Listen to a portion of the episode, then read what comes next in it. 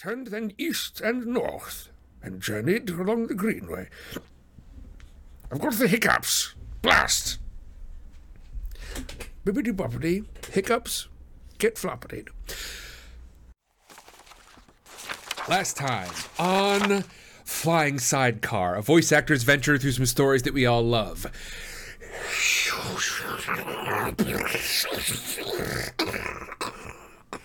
The river sweeps away our pursuers. Uh, Frodo has been uh, bringing the ring east, and uh, finally, um, uh, aided by elves and his uh, hobbit companions and his new companion Aragorn slash Strider, finally we have crossed the river. Uh, Frodo wakes up at the beginning of last week's chapter and uh, he is feeling a lot better. That old wound from the Nazgul knife uh, is treating him much better, and it would seem that he is here in the last homely house uh, at Rivendell, the home of Elrond, and this is the only one of the only places that he could have been healed of such a wound. Uh, he wakes up, and we find uh, that we are reunited with quite a few people. First and foremost, Gandalf. Gandalf is here. What happened with Gandalf? Where has he been? We're going to find that out in this chapter. Uh, at least that's what Gandalf promises. Wink. Frodo meets some other familiar faces, uh, some new folks, people that may have known Bilbo, and of course, the whole time he's talking about uh, how you know what I would. Hey, you know, I would love to come visit you in your dwarven halls, but really, I would, I would sacrifice visits to any city or citadel in the world if I could just see Bilbo. And lo and behold, he gets his chance. Bilbo is here. Bilbo's here in Rivendell. He was expecting that his feet would take him different places. He didn't know entirely where, but his feet led him straight here. And now he is resting, he is singing, working on his verse, um, uh, and writing. And uh, there's a scary moment where he seems to really want to get that ring back in his hands, but the moment passes, and uh, finally we are drifting off to sleep um, here in Rivendell, where things feel safe. There's a, a dark shadow upon a nearby valley, and yet here things feel safe and calm. And that's where we're at. My name is Sam. This is Sidecar Stories. And I hope that you will enjoy the next chapter The Council of Elrond.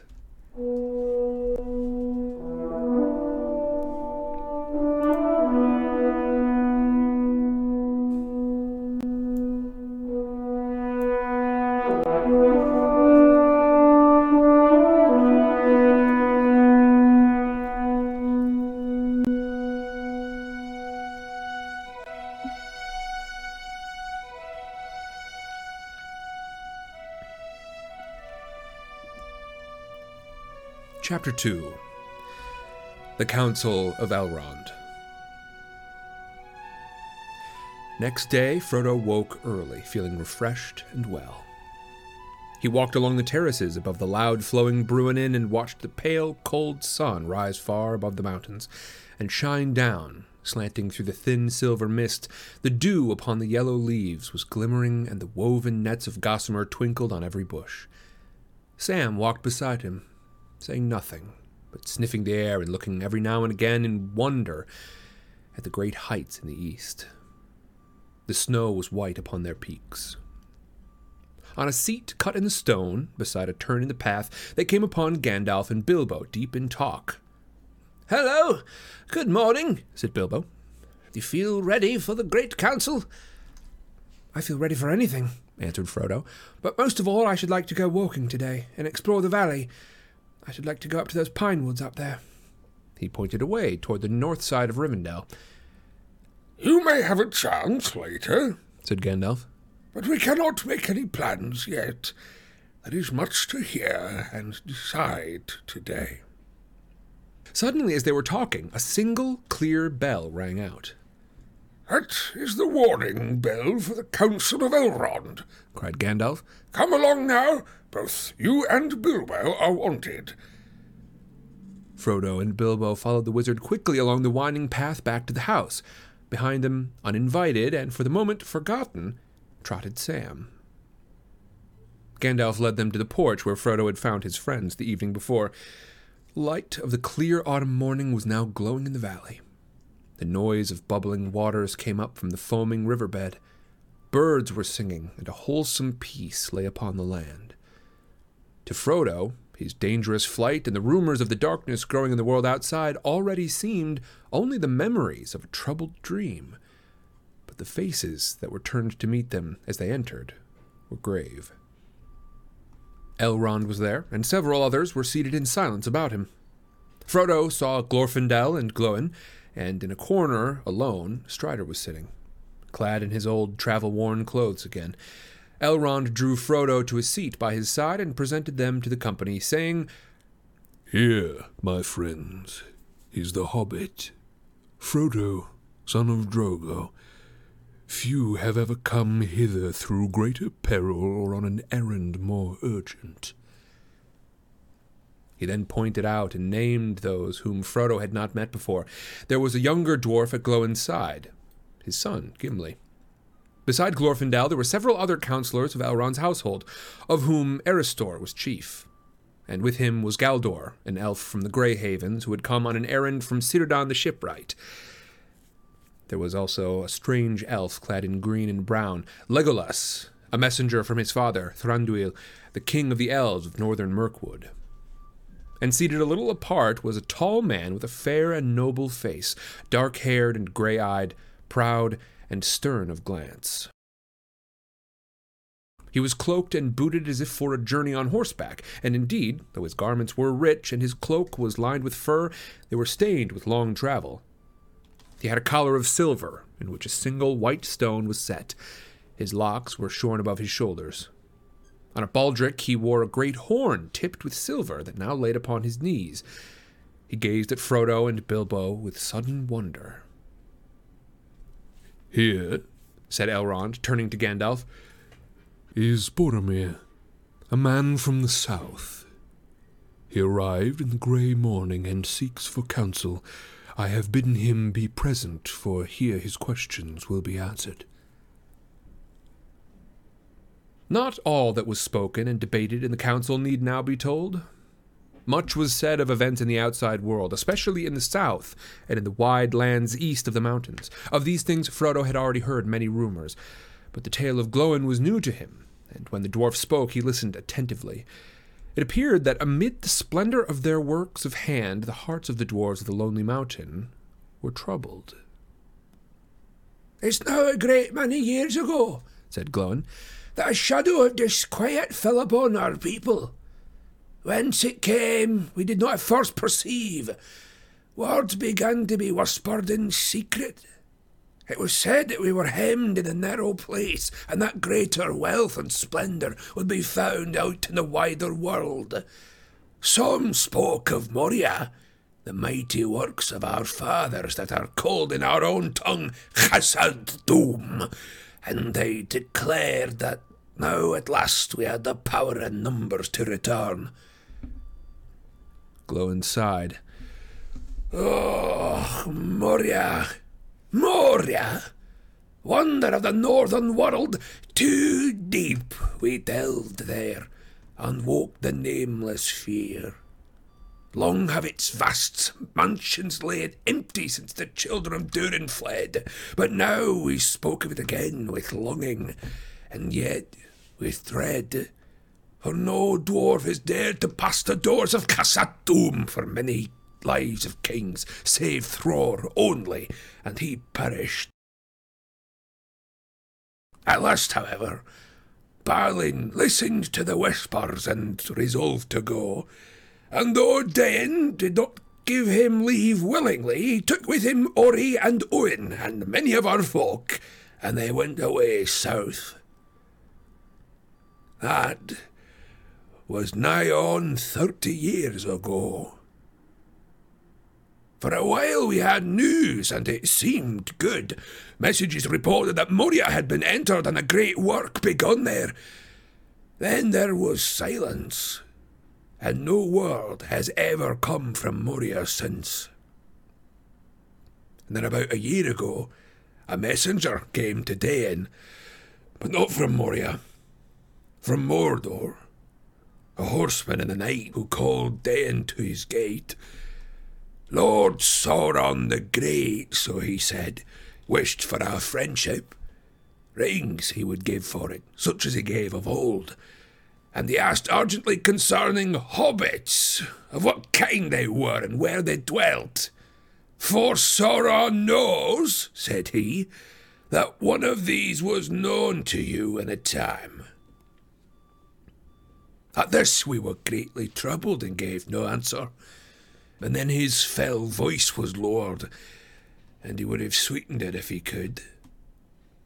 As a small token only of your friendship, Sauron asks this, he said, that you should find this thief, such was his word, and get from him, willing or no, a little ring, the least of rings that once he stole. It is but a trifle that Sauron fancies, and an earnest of your good will. Find it, and three rings that the dwarf sires possessed of old shall be returned to you, and the realm of Moria shall be yours forever. Find only news of the thief, whether he still lives and where, and you shall have great reward and lasting friendship from the Lord. Refuse, and things will not seem so well. Do you refuse? And at this his breath came like a hiss of snakes, and all who stood by shuddered.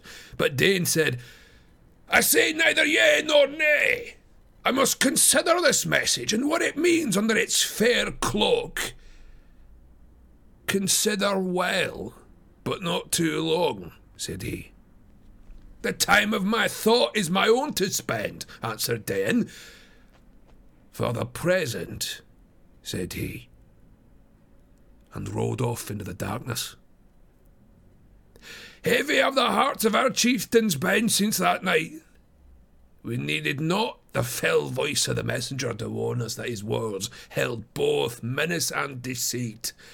For we knew already that the power that has re entered Mordor has not changed, and ever it betrayed us of old. Twice the messenger has returned and has gone unanswered. The third and last time, so he says, is soon to come, before the ending of the year. And so, I have been sent at last by Dain to warn Bilbo that he is sought by the enemy, and to learn, if may be, why he desires this ring, this least of rings. Also, we crave the advice of Elrond, for the shadow grows and draws nearer. We discover that messengers have come also to King Brand in Dale, and that he's afraid. We fear that he may yield. Already war is gathering on his eastern borders. If we make no answer, the enemy may move men of his rule to assail King Brand and Dain also. You have done well to come, said Elrond. You will hear today all that you need in order to understand the purposes of the enemy. There is naught that you can do other than to resist, with hope or without it. But you do not stand alone. You will learn that your trouble is but part of the trouble of all the Western world. The ring? What shall we do with the ring, the least of rings, the trifle that Sauron fancies? That is the doom that we must deem. That is the purpose for which you are called hither. Called, I say, though I have not called you to me, strangers from distant lands, you have come here and met, in this very nick of time, by chance, as it may seem. Yet it is not so. Believe rather that it is so ordered that we who sit here and none others must now find counsel for the peril of the world. Now, therefore, things shall be openly spoken that have been hidden from all but few until this day. And first, so that all may understand what is the peril, the tale of the ring shall be told from the beginning even to this present and I will begin that tale, though others shall end it. Then all listened while Elrond in his clear voice spoke of Sauron and the Rings of Power, and their forging in the Second Age of the world long ago. A part of his tale was known to some there, but the full tale known to none, and many eyes were turned to Elrond in fear and wonder as he told of the elven smiths of Eregion and of their friendship with Moria, and their eagerness for knowledge by which Sauron ensnared them. For in that time he was not yet evil to behold, and they received his aid and grew mighty in craft, whereas he learned all of their secrets and betrayed them, and forged secretly in the mountain of fire the one ring to be their master. But Celebrimbor was aware of him, and hid the three which he had made. And there was war, and the land was laid waste, and the gate of Moria was shut.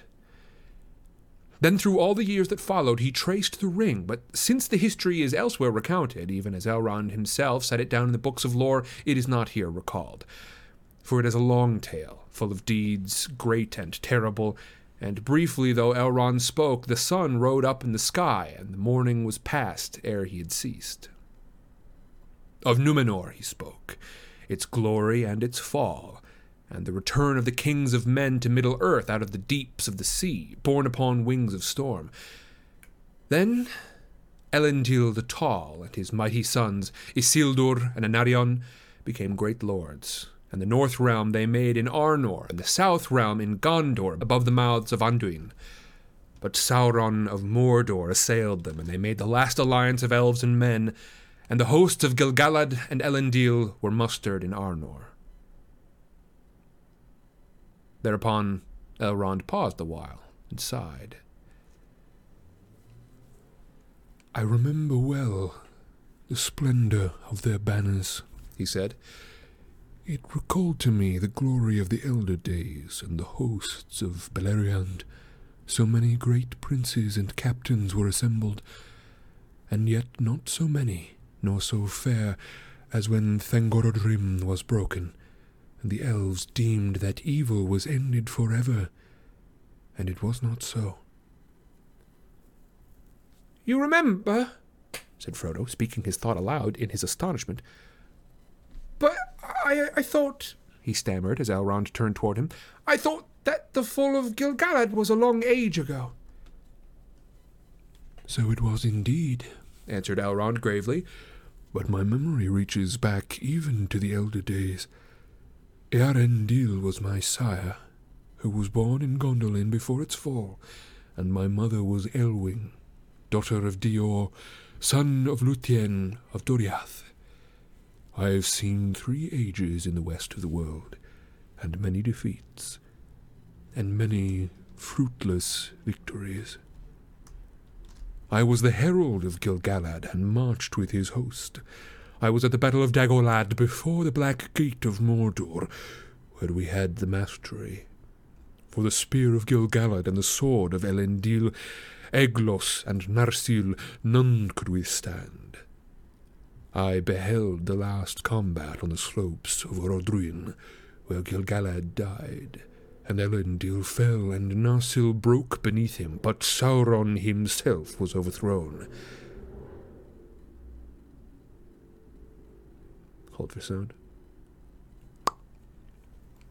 But Sauron himself was overthrown, and Isildur cut the ring from his hand with the hilt shard of his father's sword, and took it for his own.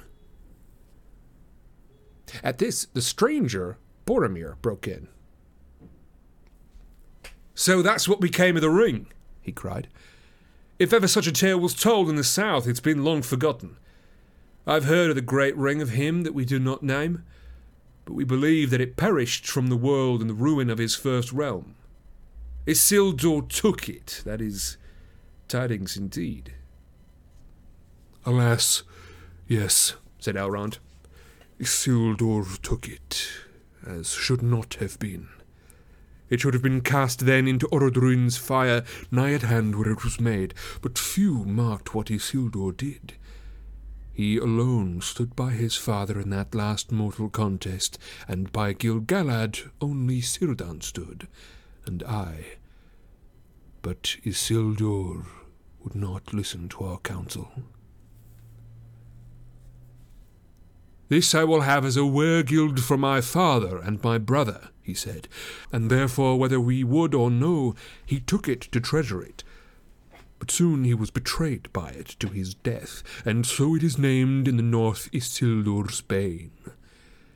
Yet death, maybe, was better than what else might have befallen him. Only to the north did these tidings come, and only to a few. Small wonder it is that you have not heard them, Boromir. From the ruin of the gladdened fields where Isildur perished, three men only came ever back over the mountains after long wandering. One was Ohtar, esquire of Isildur, who bore the shards of Elendil, and he brought them to Valandil, the heir of Isildur, who, being but a child, had remained here in Rivendell. But Narsil was broken and its light extinguished, and it has not yet been forged again. Fruitless did I call the victory of the last alliance? Not wholly so. Yet it did not achieve its end. Sauron was diminished, but the ring not destroyed. His ring was lost, but not unmade.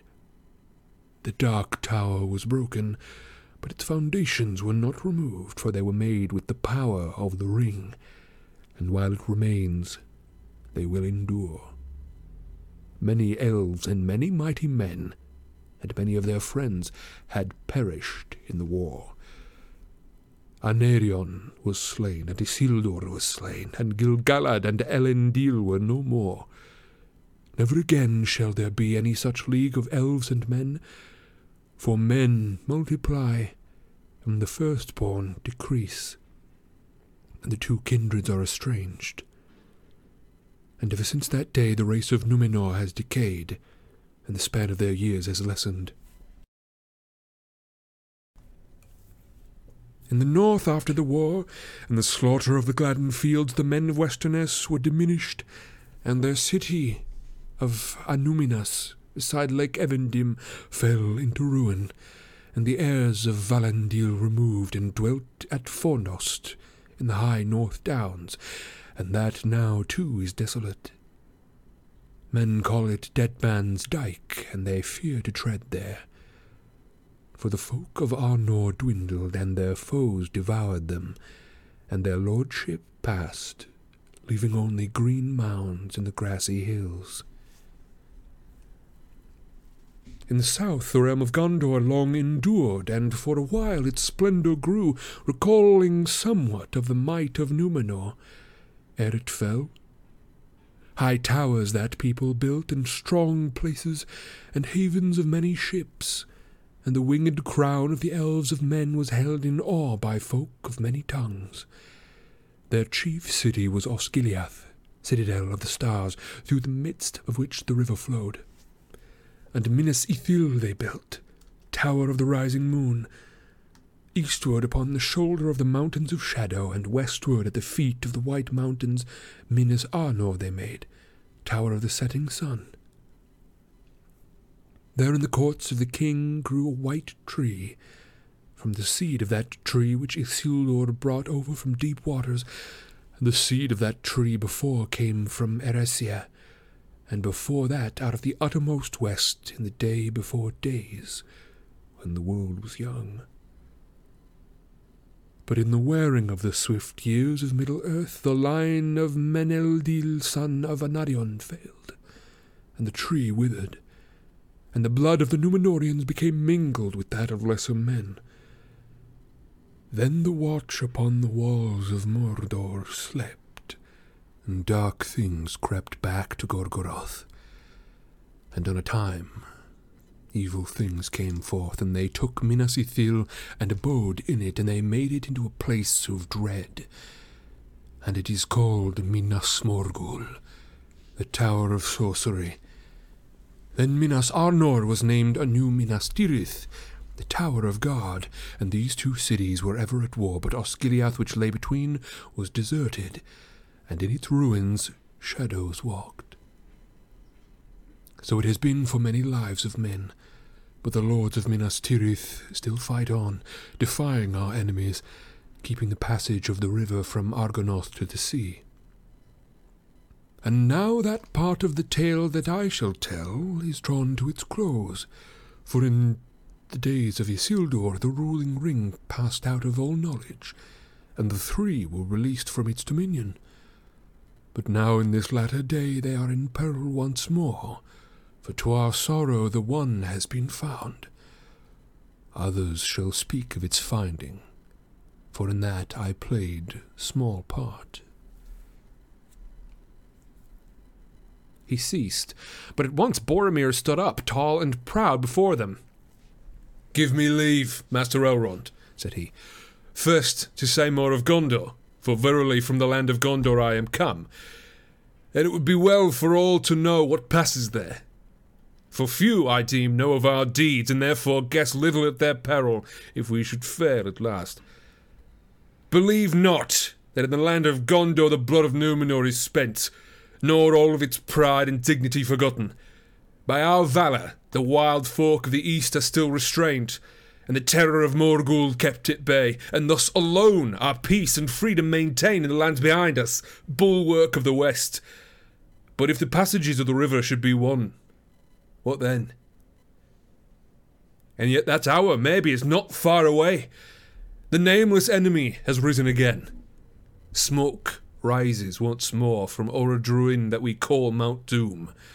The power of the Black Land grows, and we are hard beset. When the enemy returned, our folk were driven from Ithilien, our fair domain east of the river, though we kept a foothold there in strength of arms. But this very year, in the days of June, sudden war came out upon us from Mordor, and we were swept away. We were outnumbered, for Mordor has allied itself with the Easterlings and the cruel Haradrim. But it was not by numbers that we were defeated. A power was there that we have not felt before. Some said that it could be seen, like a great black horseman, a dark shadow over the moon. Wherever he came, a madness filled our foes, but fear fell on our boldest, so that horse and man gave way and fled. Only a remnant of our eastern force came back, destroying the last bridge that still stood amidst the ruins of Osgiliath. I was in the company that held the bridge until it was cast down behind us. Four only were saved by swimming my brother and myself and two others. But still we fight on, holding all the west shores of Anduin, and those who shelter behind us give praise. If ever they hear our name, much praise but little help. Only from Rohan now will any men ride to us when we call. In this evil hour I've come on an errand over many dangerous leagues to Elrond. A hundred and ten days I've journeyed all alone. But I do not seek allies in war. The might of Elrond is in wisdom, not in weapons, it said. I come to ask for counsel and the unravelling of hard words. For on the eve of the sudden assault, a dream came to my brother in a troubled sleep, and afterward, like a dream, came off to him again, and once to me. In that dream, I thought the eastern sky grew dark, and there was a growing thunder, but in the west, a pale light lingered, and out of it I heard a voice, remote but clear, crying, Seek for the sword that was broken. In Imladris it dwells. There shall be counsels taken stronger than Morgul spells. There shall be shown a token that doom is near at hand. For Isildur's bane shall waken, and the halfling forth shall stand. Of these words we could understand little, and we spoke to our father Denethor, Lord of Minas Tirith, wise in the lore of Gondor. This only would he say, that Imladris was of old the name among the elves for a fair northern dale where Elrond the half elven dwelt, greatest of the lore masters. Therefore, my brother, seeing how desperate was our need, was eager to heed the dream and seek for Imladris. But since the way was full of doubt and danger, I took the journey upon myself.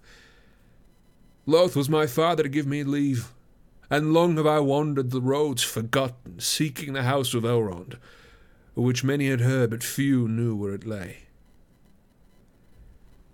And here in the house of Elrond shall more be made clear to you. said Aragorn, standing up. He cast his sword upon the table that stood before Elrond, and the blade was in two pieces. Here is the sword that was broken. He said. And who are you?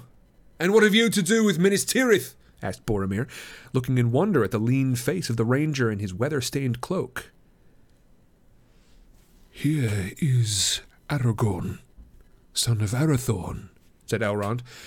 and he is descended through many fathers from Isildur, Elendil's son, of Minas Ithil.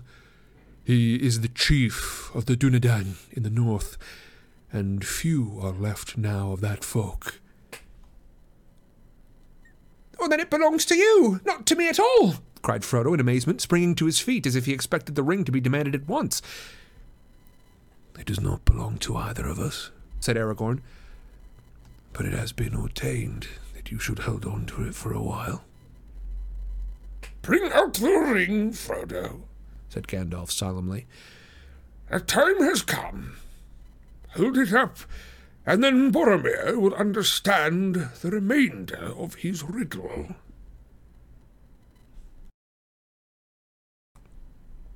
There was a hush, and all eyes turned on Frodo. He was shaken by a sudden shame and fear, and he felt a great reluctance to reveal the ring, and a loathing of its touch. He wished he were far away. The ring gleamed and flickered as he held it up before them in his trembling hand. Behold Isildur's bane, said Elrond. Boromir's eyes glinted as he gazed at the golden thing. The halfling, he muttered, is then the doom of Minas Tirith come at last. But why then should we seek a broken sword? The words were not the doom of Minas Tirith, said Aragorn. But doom and great deeds are indeed at hand. For the sword that was broken is the sword of Elendil that broke beneath him when he fell.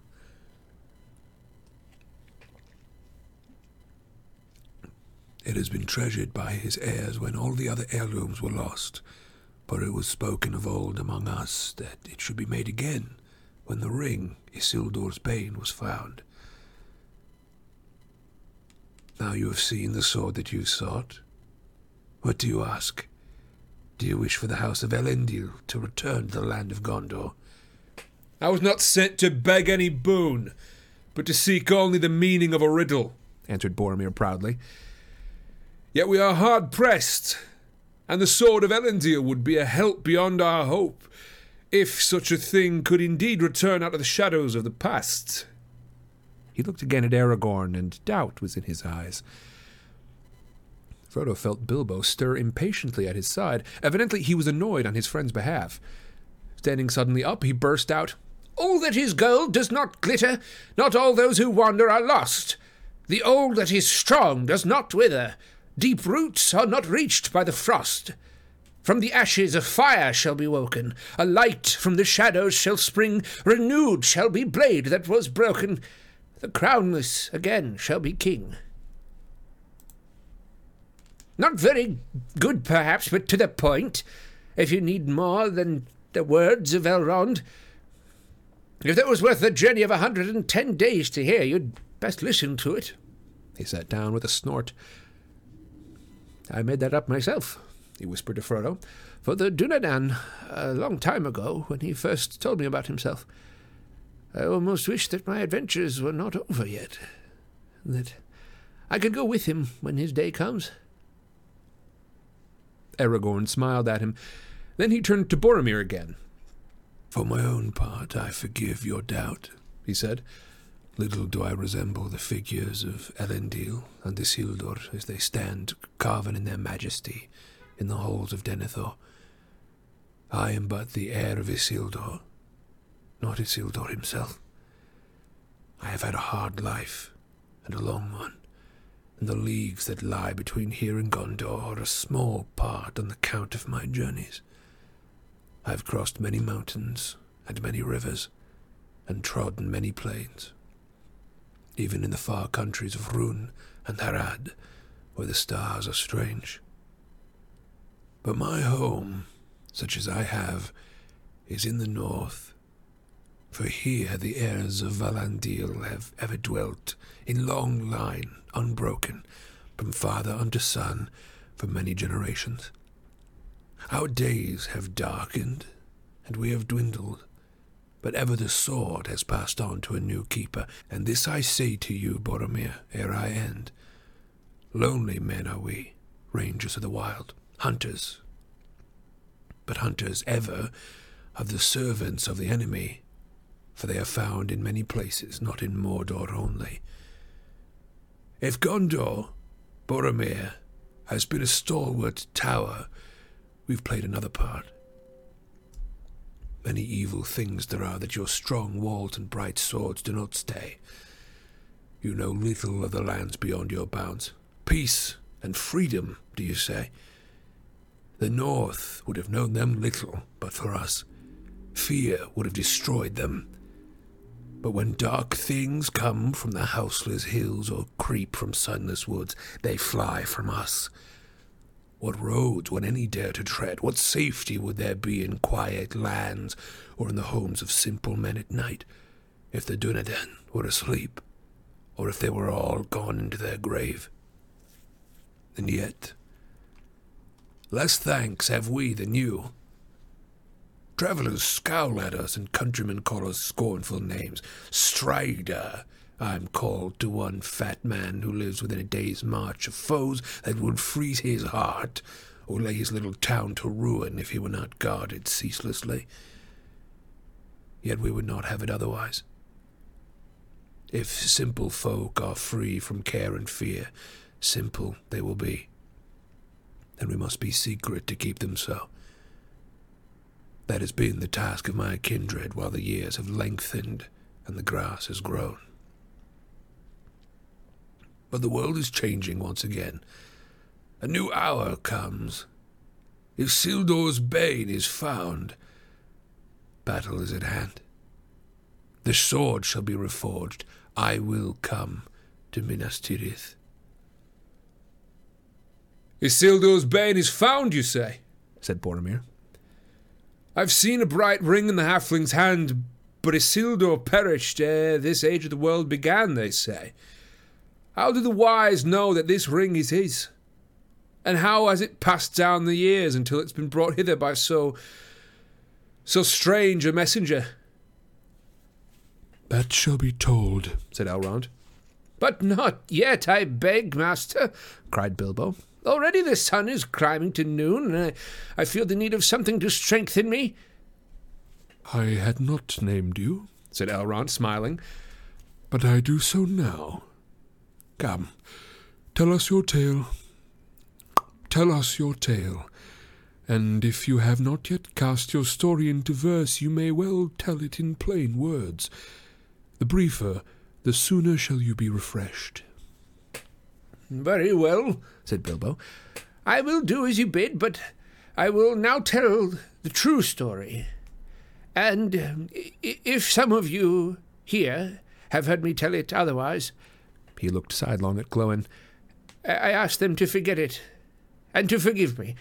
I only wished to claim the treasure as my very own in those days, and to be rid of the name of thief that was put upon me. Uh, but perhaps I understand things a little better now. Anyway, uh, this is what happened. To some there, Bilbo's tale was wholly new, and they listened with amazement while the old hobbit, actually not at all displeased, recounted his adventure with Gollum at full length. He did not omit a single riddle. He would have given also an account of his party and the disappearance from the Shire, if he had been allowed, but Elrond raised his hand. Well told, my friend, said he, but that is enough at this time. For the moment it suffices to know that the ring passed to Frodo, your heir. Let him now speak. Then, less willingly than Bilbo, Frodo told of all of his dealings with the ring from the day that it passed into his keeping. Every step of his journey from Hobbiton to the ford of Bruinen was questioned and considered, and everything that he could recall concerning the Black Riders was examined. At last, he sat down again. Not bad, Bilbo said to him. You would have made a good story of it if they hadn't kept interrupting. I, I tried to make a few notes, but we shall have to go over it all again together sometime, if, if I'm to write it up. There are whole chapters of stuff before you ever got here. Yes, it made quite a long tale, answered Frodo, but the story does not seem complete to me. I still want to know a good deal, especially about Gandalf. Galdor of the Havens, who sat nearby, overheard him.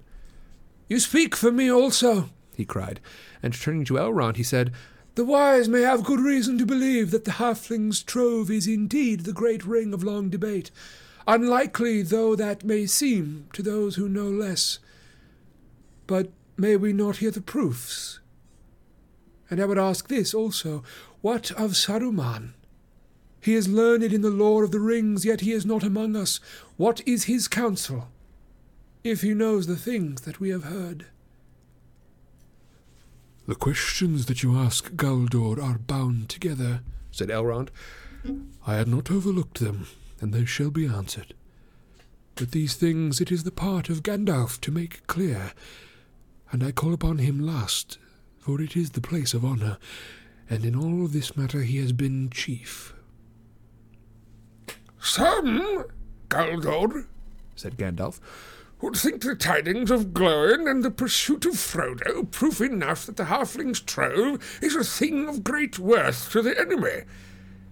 Yet it is a ring. What then? The nine the Nazgul keep. The seven are taken or destroyed.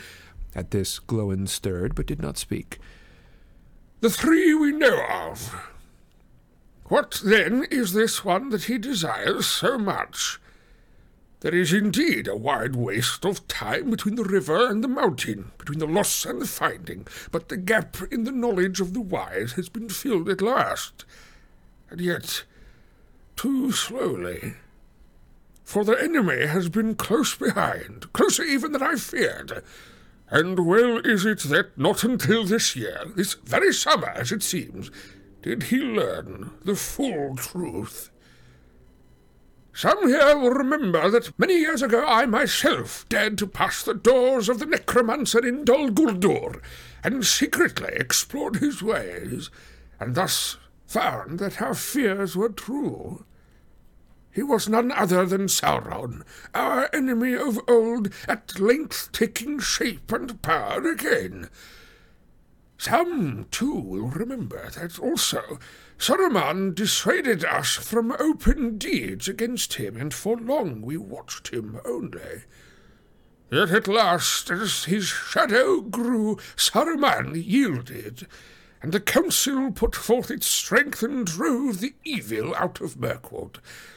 And that was in the very year of the finding of this ring. A strange chance, if chance it were.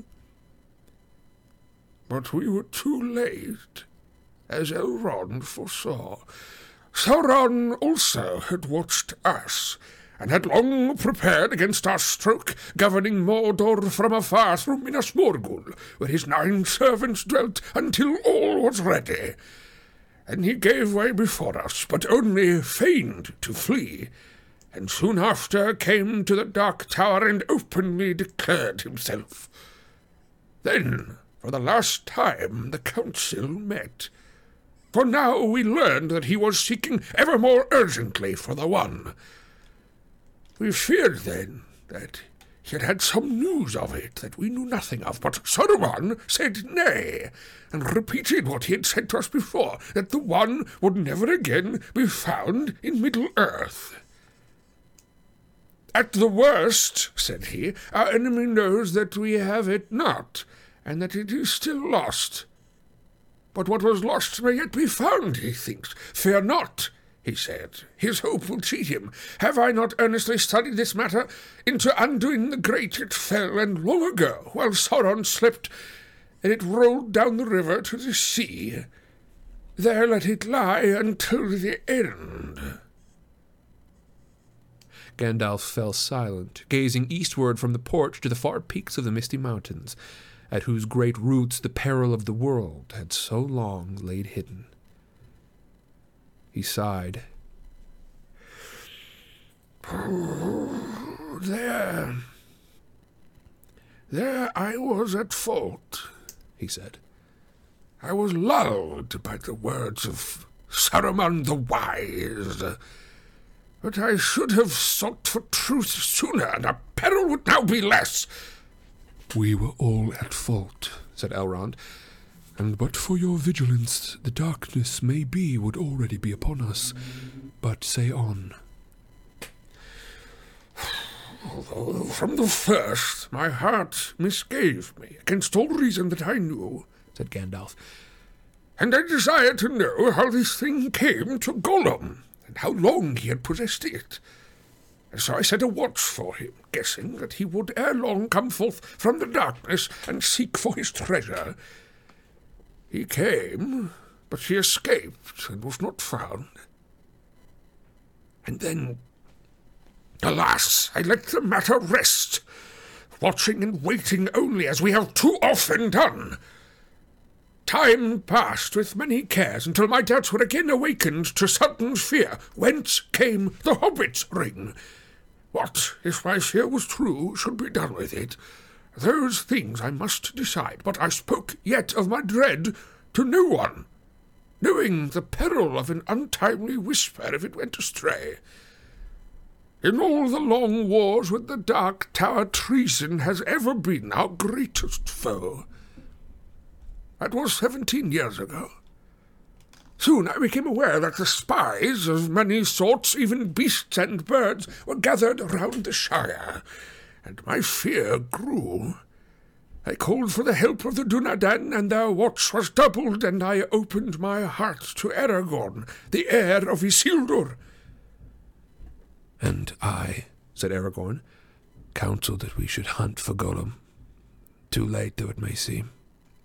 And since it seemed fit that Isildur's ale should labour to repair Isildur's fault, I went with Gandalf on the long and hopeless search.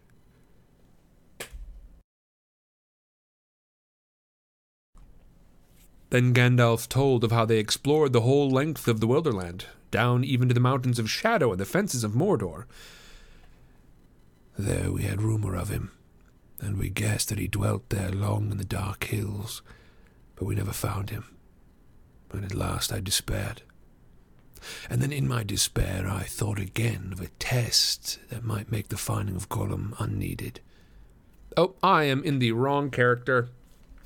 I'm in the wrong character.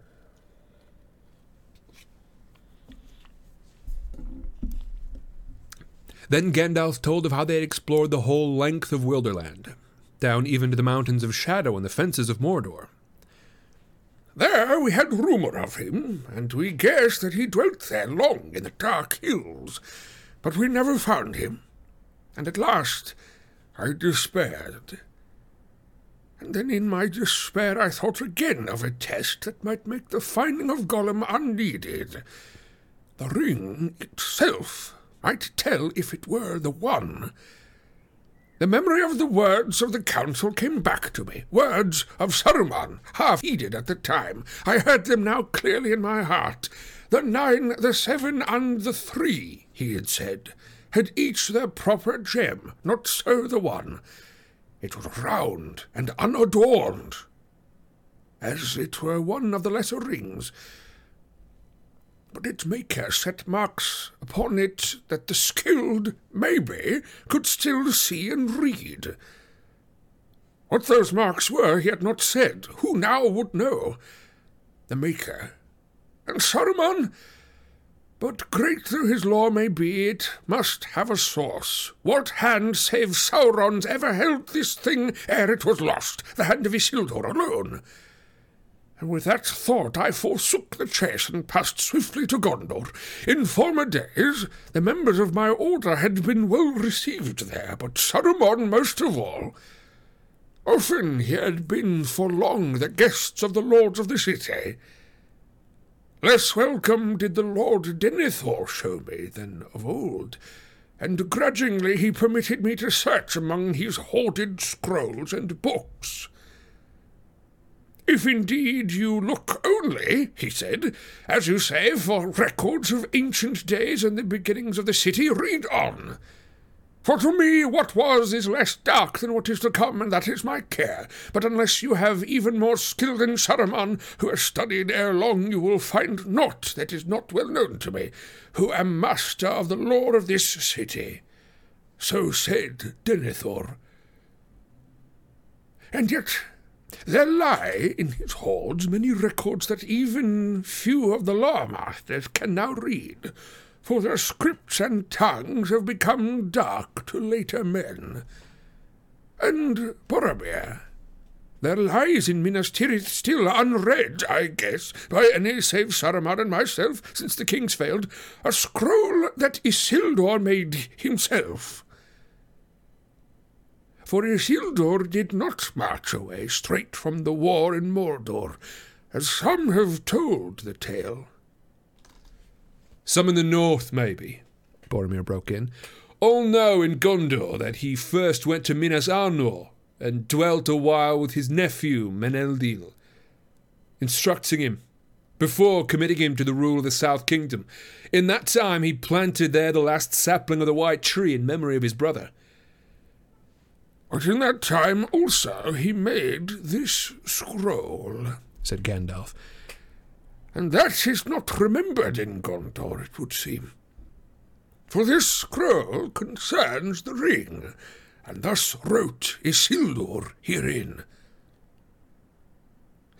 The great ring shall now go to be an heirloom of the North Kingdom, but records of it shall be left in Gondor, where also dwell the heirs of Elendil, lest a time come when the memory of these great matters shall grow dim.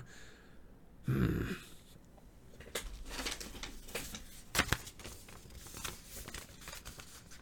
And after these words, Isildur described the ring such as he found it. It was hot when I first took it, hot as a gleed, and my hand was scorched, so that I doubt if I ever again shall be free of the pain of it. Yet even as I write, it is cooled, and it seemeth to shrink, though it loseth neither its beauty nor its shape. Already the writing upon it, which at first was clear as red flame, fadeth, and is now only barely to be read. It is fashioned in an elven script of Eregion, for they have no letters in Mordor for such subtle work, but the language is unknown to me. I deem it to be a tongue of the Black Land since it is foul and uncouth. What evil it saith I do not know, but I trace here a copy of it, lest it fade beyond recall. The ring misseth, maybe, the heat of Sauron's hand, which was black and yet burned like fire, and so Gil-galad was destroyed. And maybe were the gold made hot again, the writing would be refreshed. But for my part, I will risk no hurt to this thing. Of all the works of Sauron, the only fair.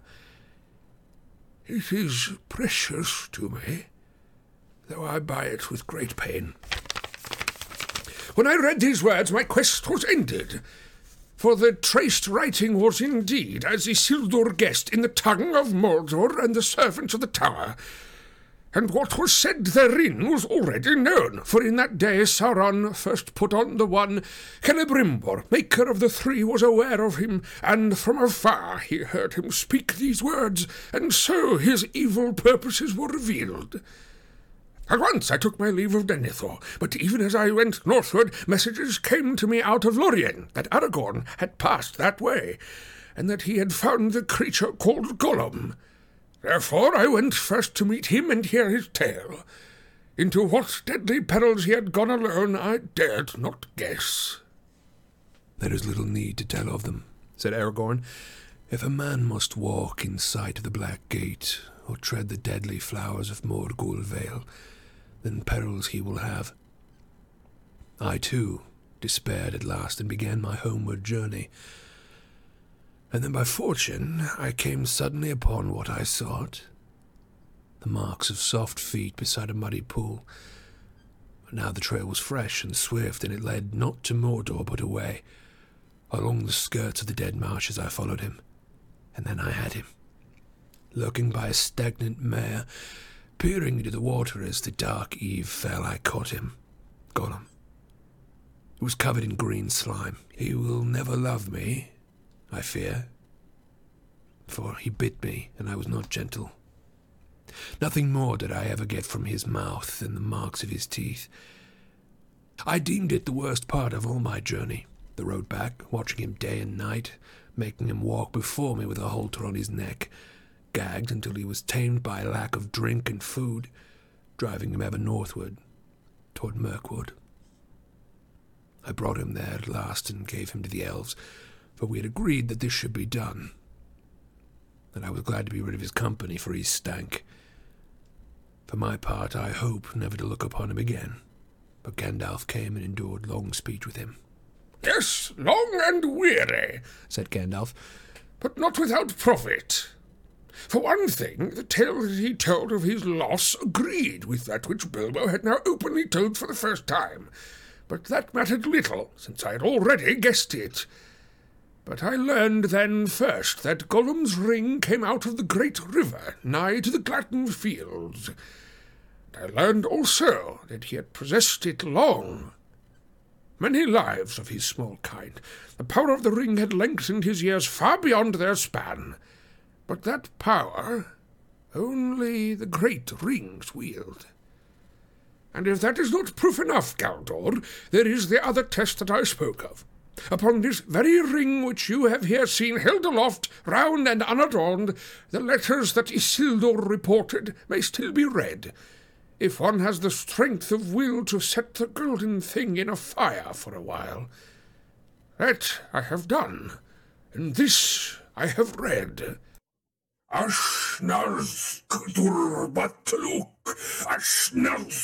Kimbatul, ashnazk thrakatulûk agh burzum-ishi krampatul. The change in the wizard's voice was astounding. Suddenly it became menacing, powerful, harsh as stone.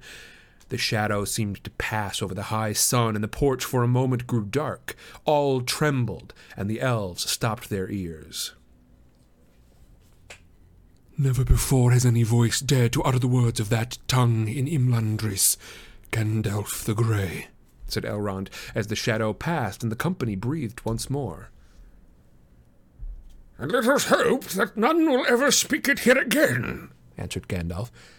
Nevertheless, I do not ask your pardon, Master Elrond. For if that tongue is not soon to be heard in every corner of the West, then let us put all doubt aside that this thing is indeed what the wise have declared. The treasure of the enemy, fraught with all his malice, and in it lies a great part of his strength of old. Out of the black years they come, the words that the smiths of Eregion heard, and knew that they had been betrayed.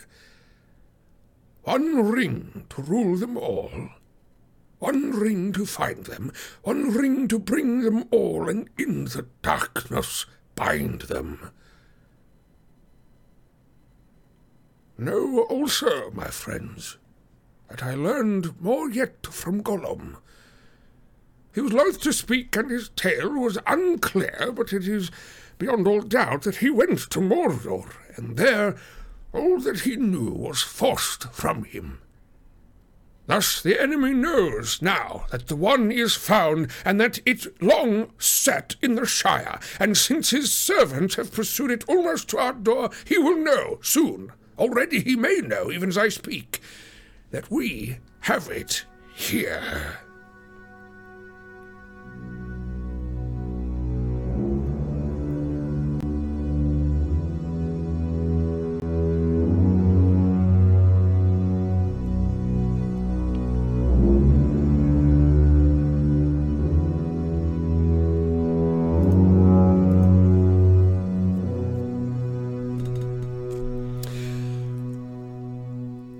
Okay, so this is not technically uh, this is not a break in between chapters. This is a uh, a break in the middle of a chapter because uh, I am going to need to take some time. I'm going to take a second to rest my voice a little bit.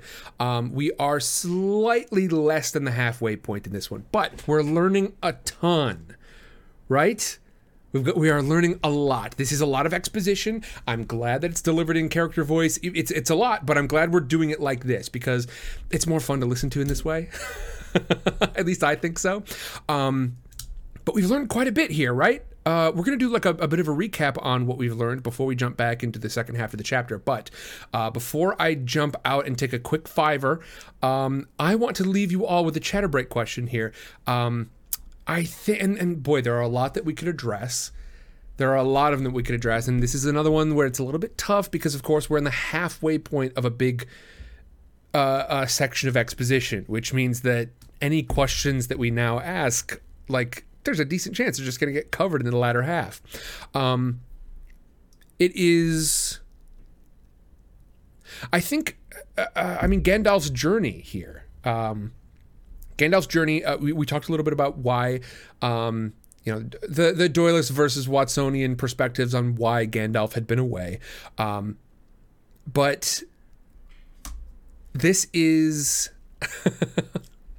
um, uh, uh, the, the the sense that Gandalf is gone, sort of because all of the all of our other characters need a chance to solve their own problems. Um, that's true in the in the Doylist sense, but in this Watsonian sense, where you know we're in the universe, like why, why, what are the in fiction reasons for Gandalf to have been away?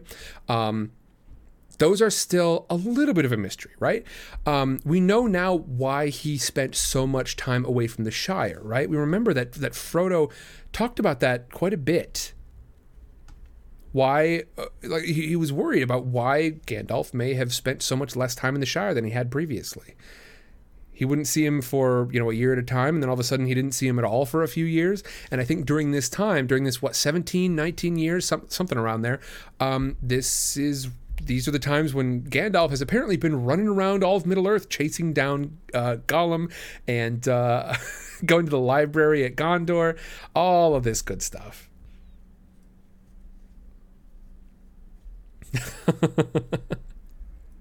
So we're going to talk about all this stuff when we come back. Frankly, I'm just going to let y'all discuss this amongst yourselves. There's, there's so much information here. I don't see a reason to to latch onto one specific thing at the exclusion of others. So I'm going to let y'all come up with your own discussions here.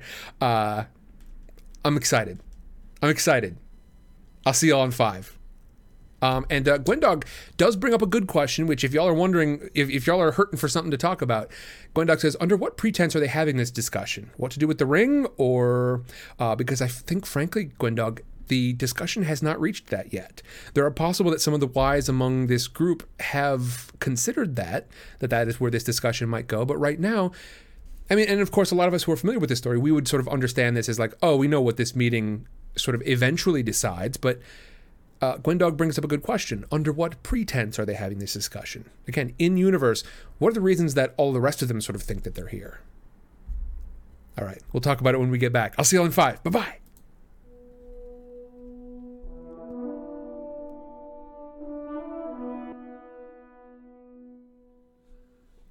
Hello, folks, and welcome back.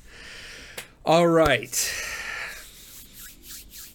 So, we have arrived once more in the realms of Uberdale. The just for anyone who is having a hard time keeping up with this, I do think that there is some Uberdale due. Although I don't know that I feel like it might be more prudent to do it afterward. You know what? We'll do a brief version, then we'll probably do an extended version afterward. Um, so at the very briefest, right uh, in our Uberdale lore. Um, I have uh, the nuclear launch codes on my phone, so I have to throw it into the flame at the top of the Statue of Liberty. I'm getting some help from my friend Uberdale, who I met in a Taco Bell attached to a gas station. Now, we have been pursued by the remnants of the Hell's Angels um, up, and we have finally arrived at the one place where where safety truly lies where um, uh, where where dreams are made. Um, and it is it is what I guess it would be Denver, right? Keep, no, no, we got it. We, we can't be. We can't head into the mountains quite yet. Um, where would it be? We're at a, we're at the last Golden Corral. Um, we're at the last Golden Corral, and uh, the manager of this Golden Corral is actually like a pretty important guy. He's gonna he's gonna sort of send me on my way here. But um, finally, I've, like we walk into the Golden Corral, me and uh, my friends. Uh, and f- thank God Mike Steele is there. We've been looking for Mike Steele for like weeks at this point. Do not remember. Uh, we were supposed to meet him. We saw it like we. we saw him shooting off fireworks maybe um, uh, a couple like a, a, few days ago but now we're officially here. Um, we're at the golden corral and we walk in all of our friends are there and the manager of the gold corral says look you sit down. You can get you can get as many of the the big soft squishy rolls as you want. Um, we're gonna we're gonna go ahead and turn on this. There's a there are three fountains now. There's one with chocolate fondue one with caramel and one with like butterscotch or something. Um, and then of course the fourth one, the gravy one. I haven't been to a Golden Corral in a long time. Uh, the our, our, friends are all there, and we're all getting caught up on like, okay, what's been happening as you as y'all were getting chased around by the Hell's Angels. Well, um, we meet a new guy, uh, Barry Mir. Uh, and Barry is uh, Barry is Uberdale's cousin, um, and Barry is talking quite a bit about how um, you know, like uh, the uh, the the mafia has been.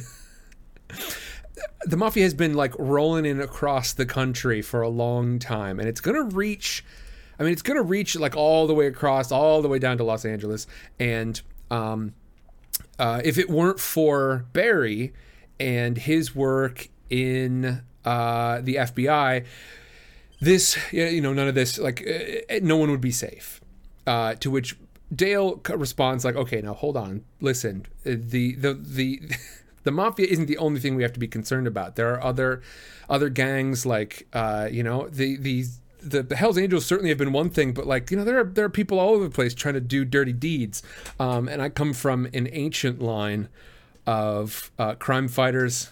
I am I am Batman. I didn't. I don't want to invoke Pinkertons because Pinkertons were real bastards. Um, but uh, no, okay, yeah. Essentially, we get here, we realize like, okay, everyone's kind of been fighting this own fight for themselves. Um, this, I think, is the big thing that we realize at the at the beginning here. We trace the the, the locations of the ring, which is the locations of my cell phone with the codes on it. Um, uh, where did it go after um, I don't want. I don't. We, we, we can't spend too much time on this. The long version will be later. But uh, essentially, we trace the the the journey of the ring. We trace uh, the journey of the ring holders.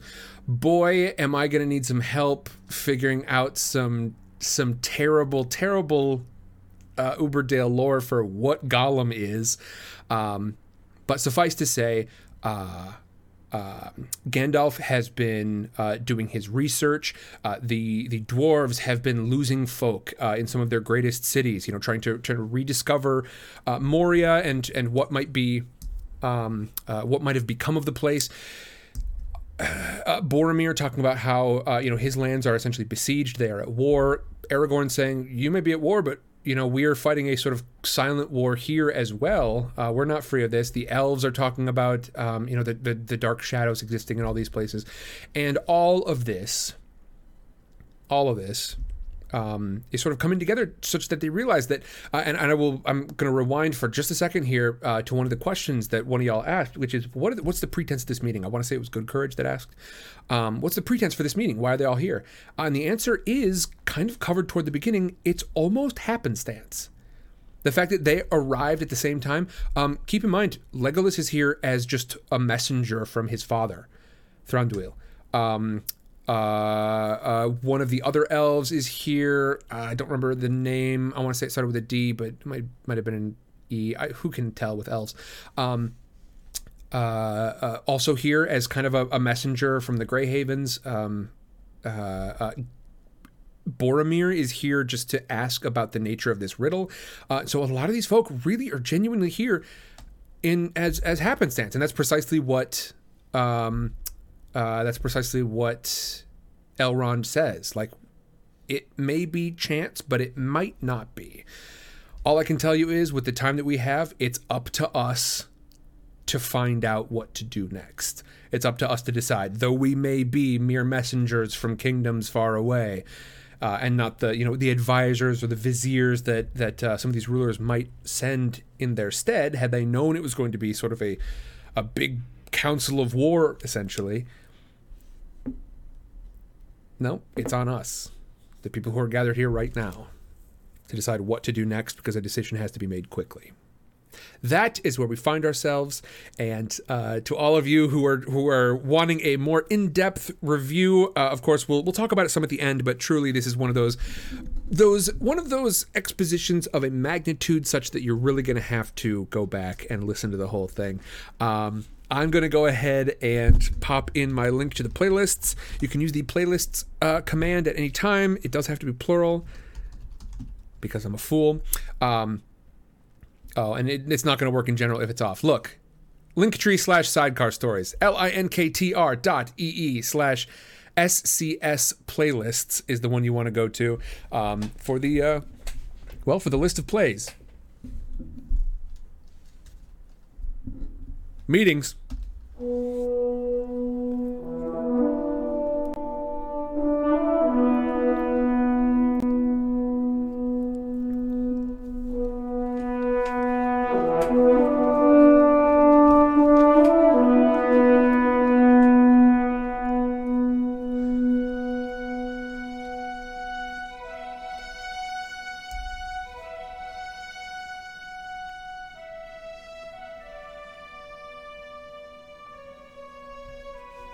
Chapter 2 The Council of Elrond,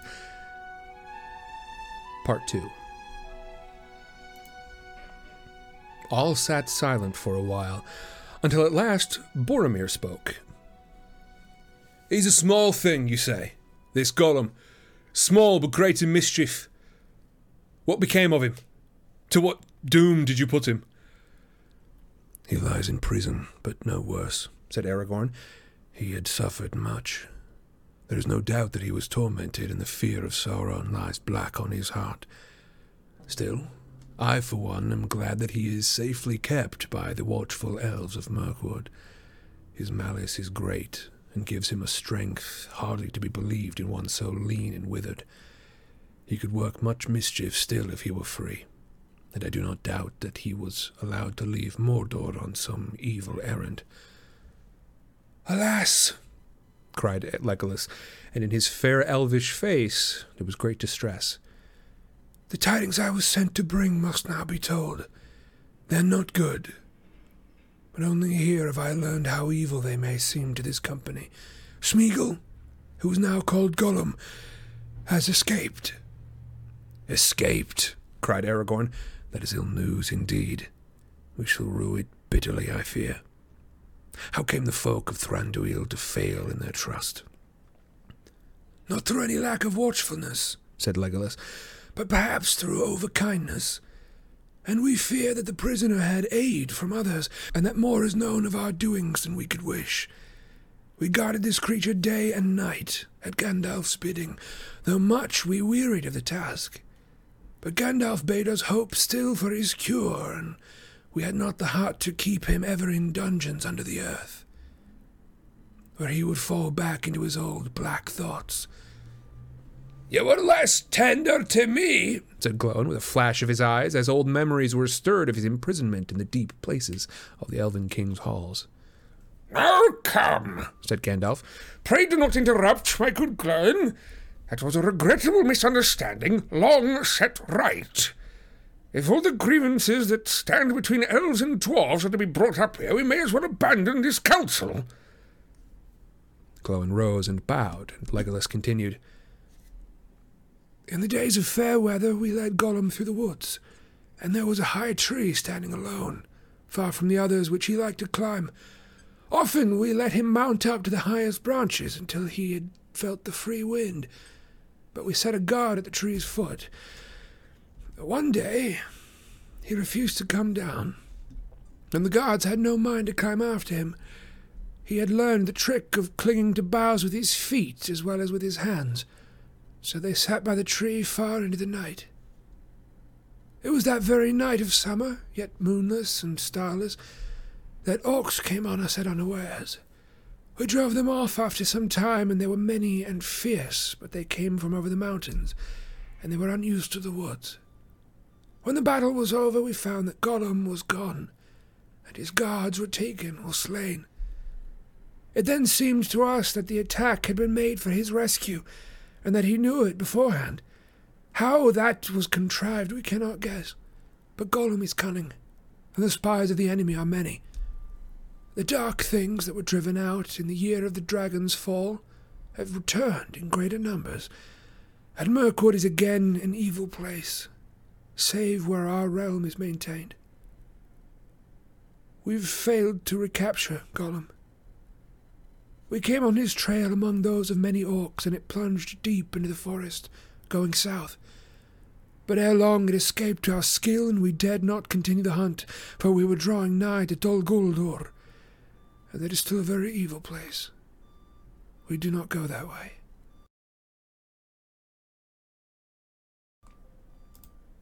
Well,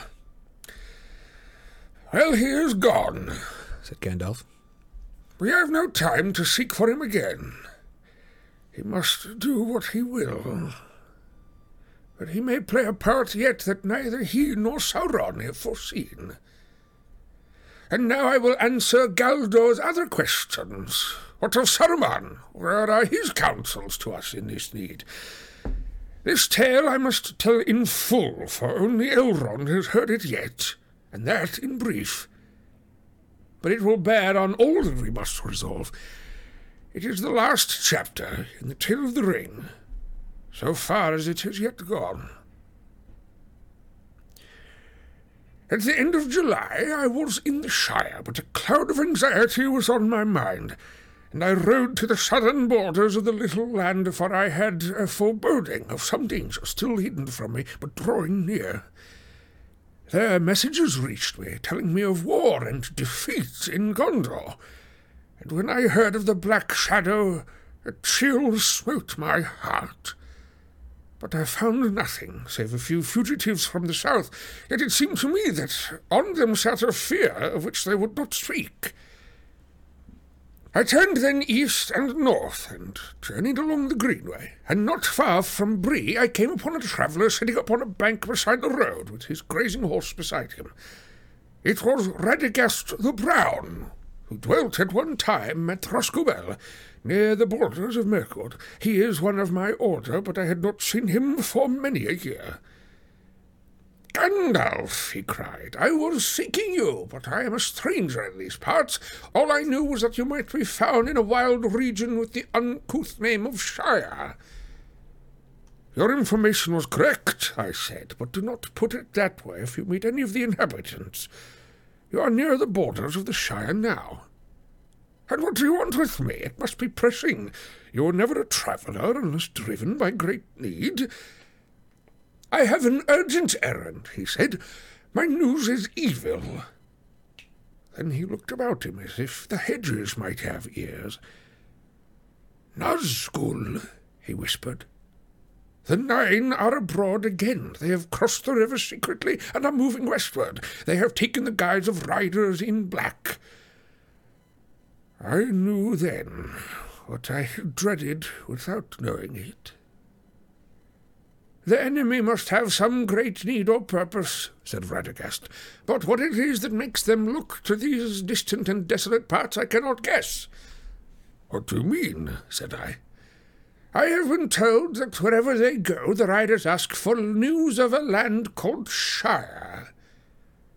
The Shire, I said, but my heart sank for even the wise might fear to withstand the nine when they are gathered together under their fell chieftain. A great king and sorcerer was he of old, and now he wields a deadly fear. Who told you, and who sent you? I asked. Saruman the White, answered Radagast, and he told me to say that if you should feel the need, he would help. But you must seek his aid at once, or it will be too late and that message brought me hope. For Saruman the White is the greatest of my order. Radagast is, of course, a, a worthy wizard, a master of shapes and changes of hue, and he has got much lore of birds and beasts, and birds are especially his friends. But Saruman has long studied the arts of the enemy himself, and thus we have been able to forestall him. Often it was by the devices of Saruman that we drove him from Dol Guldur. It might be that he had found some weapons that would drive back the Nine. I will go to Saruman, I said. Then you must go now, said Radagast, for I have wasted time in looking for you, and the days are running short. I was told to find you before midsummer, and that is now here. Even if you set out from this spot, you will hardly reach him before the Nine discover the land that they seek. I myself shall turn back at once. And with that he mounted, and would have ridden straight off. Stay a moment, said I. We shall need your help and the help of all things that will give it. Send out messages to all the beasts and birds that are your friends. Tell them to bring news of anything that bears on this matter to Saruman and Gandalf. Let messages be sent to Orthanc. I will do that, he said, and rode off as if the nine were after him. I could not follow him then and there. I had ridden very far already that day, and I was as weary as my horse, and I needed to consider matters. I stayed the night in Bree and decided I had no time to return to the Shire. Never did I make a greater mistake. However, I wrote a message to Frodo and trusted to my friend the innkeeper to send it to him. I rode away at dawn and came at last to the dwelling of Saruman. There is far south in Isengard, in the end of the Misty Mountains, not far from the Gap of Rohan. And Boromir will tell you that that is a great open vale that lies between the Misty Mountains and the northmost foothills of Ered Nimrais, the White Mountains of his home. But Isengard is a circle of sheer rocks that enclose a valley as with a wall, and in the midst of that valley is a tower of stone called Orthanc. It was not made by Saruman, but by the men of Numenor long ago, and it is very tall and has many secrets, yet it looks not to be a work of craft. It cannot be reached, save by passing the circle of Isengard, and in that circle there is only one gate. Late one evening I came to the gate, like a great arch in the wall of rock, and it was strongly guarded. But the keepers of the gate were on watch for me and told me that Saruman awaited me. I rode under the arch, and the gate closed silently behind me, and suddenly I was afraid, though I knew no reason for it. But I rode to the foot of Orthanc and came up to the stair of Saruman, and there he met me and led me to his high chamber. He wore a ring upon his finger. So you have come, Gandalf, he said to me gravely, but in his eyes there seemed to be a white light, as if a cold laughter was in his heart. Yes, I have come, I said. I have come for your aid, Saruman the White. And that title seemed to anger him. Have you indeed Gandalf the Grey, he scoffed, for aid. It has seldom been heard that Gandalf the Grey sought for aid, one so cunning and so wise, wandering about the lands and concerning himself in every business, whether it belongs to him or not. I looked at him and wondered. But if I am not deceived, said I, things are now moving which would require the union of all of our strength. That may be so, said he, but the thought is late in coming to you. How long, I wonder, have you concealed from me the head of the council, a matter of the greatest import? What brings you now from your lurking place in the Shire? The nine have come forth again, I answered. They have crossed the river, so Radagast said to me. Radagast the Brown, laughed Saruman, and he no longer concealed his scorn. Radagast the bird tamer, Radagast the simple, Radagast the fool. Yet he had just the wit to play the part that I sent him.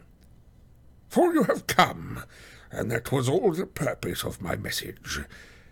And here you will stay, Gandalf the Grey, and rest from journeys, for I am Saruman the Wise, Saruman Ringmaker, Saruman of many colours.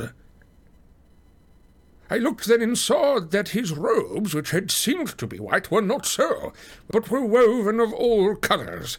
And if he moved, they shimmered and changed hue, so that the eye was bewildered. I liked white better, I said. White, he sneered. It serves as a beginning. White cloth may be dyed, the white page can be overwritten, and the white light can be broken.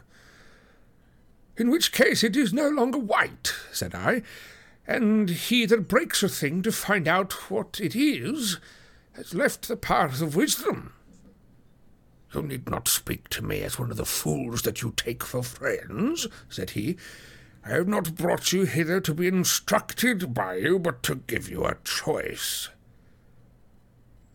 He drew himself up then and began to declaim as if he were making a speech long rehearsed. The elder days are gone, the middle days are passing, the younger days are beginning. The time of elves is over. But our time is at hand, the world of men which we must rule. But we must have power, power to order all things as we will for that good which only the wise can see. And listen, Gandalf, my old friend and helper, he said, coming nearer and speaking now in a softer voice. I said we, for we it may be, if you will join with me. A new power is rising. Against it, the old allies and policies will not avail us at all. There is no hope left in elves or dying Numenor. This, then, is one choice before you. Before us, we may join in that power. It would be wise, Gandalf. There is hope that way. Its victory is at hand, and there will be rich reward for those that aided it. As the power grows, its proven friends will also grow, and the wise, such as you and I, may with patience come at last to direct its courses, to control it. We can bide our time, we can keep our thoughts in our hearts, deploring, maybe, evils done by the way, but approving the high and ultimate purpose knowledge, rule, order. All the things that we have so far striven in vain to accomplish, hindered rather than helped by our weak or idle friends. There need not be, there would not be, any real change in our designs, only in our means. Saruman, I said. I've heard speeches of this kind before, only in the mouths of emissaries sent from Mordor to deceive the ignorant. I cannot think that you brought me so far only to weary my ears. He looked at me sidelong and paused a while, considering. Well, I see that this wise course does not commend itself to you, he said. Not yet not as some better way can be contrived. He came and laid his long hand upon my arm. And why not, Gandalf? he whispered. Why not? The ruling ring. If we commanded that, then the power would pass to us.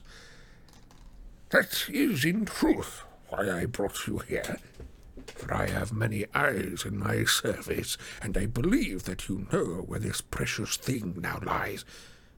Is it not so? Or why did the Nine ask for the Shire, and what is your business there? As he said this, a lust which he could not conceal shone suddenly in his eyes. Saruman, I said, standing away from him, only one hand at a time can wield the one, and you know that well, so do not trouble to say we.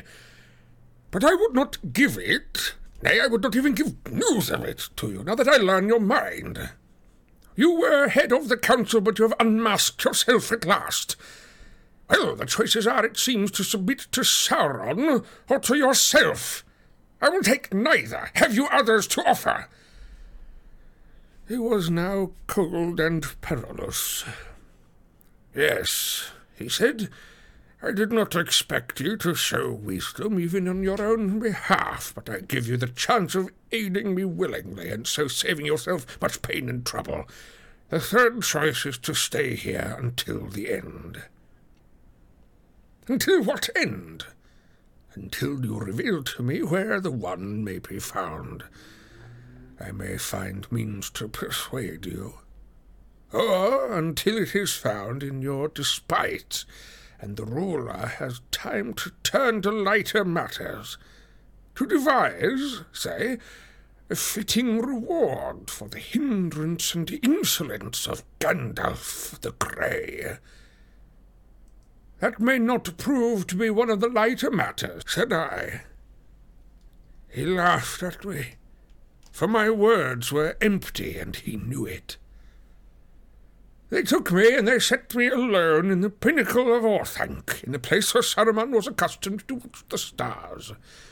There is no descent, save by a narrow stair of many thousand steps, and the valley below seems far away. I looked on it and saw that whereas it had once been green and fair, it was now filled with pits and forges, Wolves and orcs were housed in Isengard, for Saruman was mustering a great force on his own account, in rivalry of Sauron and not in his service yet. Over all of his works a dark smoke hung and wrapped itself around the sides of Orthanc. I stood alone on an island in the clouds, and I had no chance of escape, and my days were bitter. I was pierced with cold, and I had but little room in which to pace to and fro, brooding on the coming of the riders to the north. That the Nine had indeed arisen, I felt assured, apart from the words of Saruman, which may be lies. Long ere I came to Isengard, I had heard tidings, by the way, that could not be mistaken. Fear was ever in my heart for my friends in the Shire, but still I had some hope. I hoped that Frodo had set forth at once, as my letter had urged, and that he had reached Rivendell before the deadly pursuit began. And both my fear and my hope proved ill-founded. For my hope was founded on a fat man in Bree, and my fear was founded on the cunning of Sauron. But fat men who sell ale have many calls to answer, and the power of Sauron is still less than fear makes it. But in the circle of Isengard, trapped and alone, it was not easy to think that the hunters before whom all could have fled or fallen would falter in the Shire far away. I saw you, cried Frodo. You were walking backward and forward. The moon shone on your hair. Gandalf paused, astonished, and looked at him. It was only a dream, said Frodo, but it came suddenly back to me. I'd quite forgotten it. It came some time ago, after I had left the Shire, I think. Then it was late in coming, said Gandalf. As you will see. I was in an evil plight, and those who know me will agree that I have seldom been in such need, and do not bear such misfortunes well. Gandalf the Grey caught like a fly in a spider's treacherous web. Yet even the most subtle of spiders may leave a weak thread. At first, I feared, as Saruman no doubt intended, that Radagast had also fallen. Yet I had caught no hint of anything wrong in his voice or in his eye at our meeting. If I had, I should never have gone to Isengard, or I should have gone more warily. So Saruman guessed, and he had concealed his mind and deceived his messenger. It would have been useless in any case to try and win over honest Radagast to treachery. He sought me in good faith, and so persuaded me. That was the undoing of Saruman's plan. For Radagast knew no reason why he should not do as I had asked, and he rode away toward Mirkwood, where he had many friends of old. And the eagles of the mountain went far and wide, and they saw many things. The gathering of wolves and the mustering of orcs, and the nine riders going hither and thither in the lands. They heard news of the escape of Gollum, and they sent a messenger to bring these tidings to me. So it was that when summer waned, there came a night of moon, and Gwaihir, the Wind Lord, fastest of the great eagles, came unlooked for to Orthanc, and he found me standing on the pinnacle. Then I spoke to him, and he bore me away before Saruman was aware. I was far from Isengard ere the wolves and orcs issued from the gate to pursue me. How far can you bear me? I said to Gwaihir. Many leagues, said he, but not to the ends of the earth. I was sent to bear tidings, not burdens. Then I must have a steed on land, I said, and a steed surpassingly swift, for I have never had such need of haste before. Then I will bear you to Edoras, where the Lord of Rohan sits in his halls, he said, for that is not very far off. And I was glad, for in the Riddermark of Rohan the Rohirrim, the horse lords, dwell, and there are no horses like those that are bred in the great vale between the misty mountains and the white. Are the men of Rohan still to be trusted, do you think? I said to Gwaihir, for the treason of Saruman had shaken my faith. They pay a tribute of horses, he answered, and send many yearly to Mordor, it is said. But they are not yet under the yoke. But if Saruman has become evil, as you say, then their doom cannot be long delayed. He set me down in the land of Rohan ere dawn, and now I have lengthened my tale overlong. The rest must be more brief. In Rohan I found evil already at work. The lies of Saruman and the king of the land would not listen to my warnings. He bade me take a horse and be gone, and I chose one much to my liking, but little to his. I took the best horse in his land, and I have never seen the like of him. Then he must be a noble beast indeed, said Aragorn. and it grieves me more than many tidings that may seem worse to learn that Sauron levies such tribute. It was not so when last I was in that land. Nor is it so now, I will swear, said Boromir. It is a lie that comes from the enemy. I know the men of Rohan, true and valiant, our allies, dwelling still in the lands that we gave them long ago. The shadow of Mordor lies on distant lands, answered Aragorn. Saruman has fallen under it. Rohan is beset. Who knows what you will find there if ever you return? Not this, at least, said Boromir. That they will buy their lives with horses. They love their horses next to their kin, and not without reason, for the horses of the Riddermark come from the fields of the north, far from Shadow, and their race, as that of their masters, is descended from the free days of old. True indeed, said Gandalf, and there is one among them that might have been foaled in the morning of the world. The horses of the Nine cannot vie with him, tireless, swift as the flowing wind. Shadowfax they called him. By day his coat glistens like silver, and by night it is like a shade, and he passes unseen. Light is his footfall. Never before had any man mounted him, but I took him and I tamed him, and so speedily he bore me that I reached the Shire when Frodo was on the Barrow Downs, though I set out from Rohan only when he had set out from Hobbiton. But fear grew in me as I rode. Ever as I came north I heard tidings of the riders, and though I gained on them by day and day, they were ever before me. They had divided their forces, I learned. Some remained in the eastern borders, not far from the Greenway, and some invaded the Shire from the south.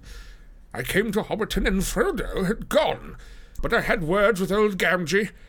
Many words and few to the point.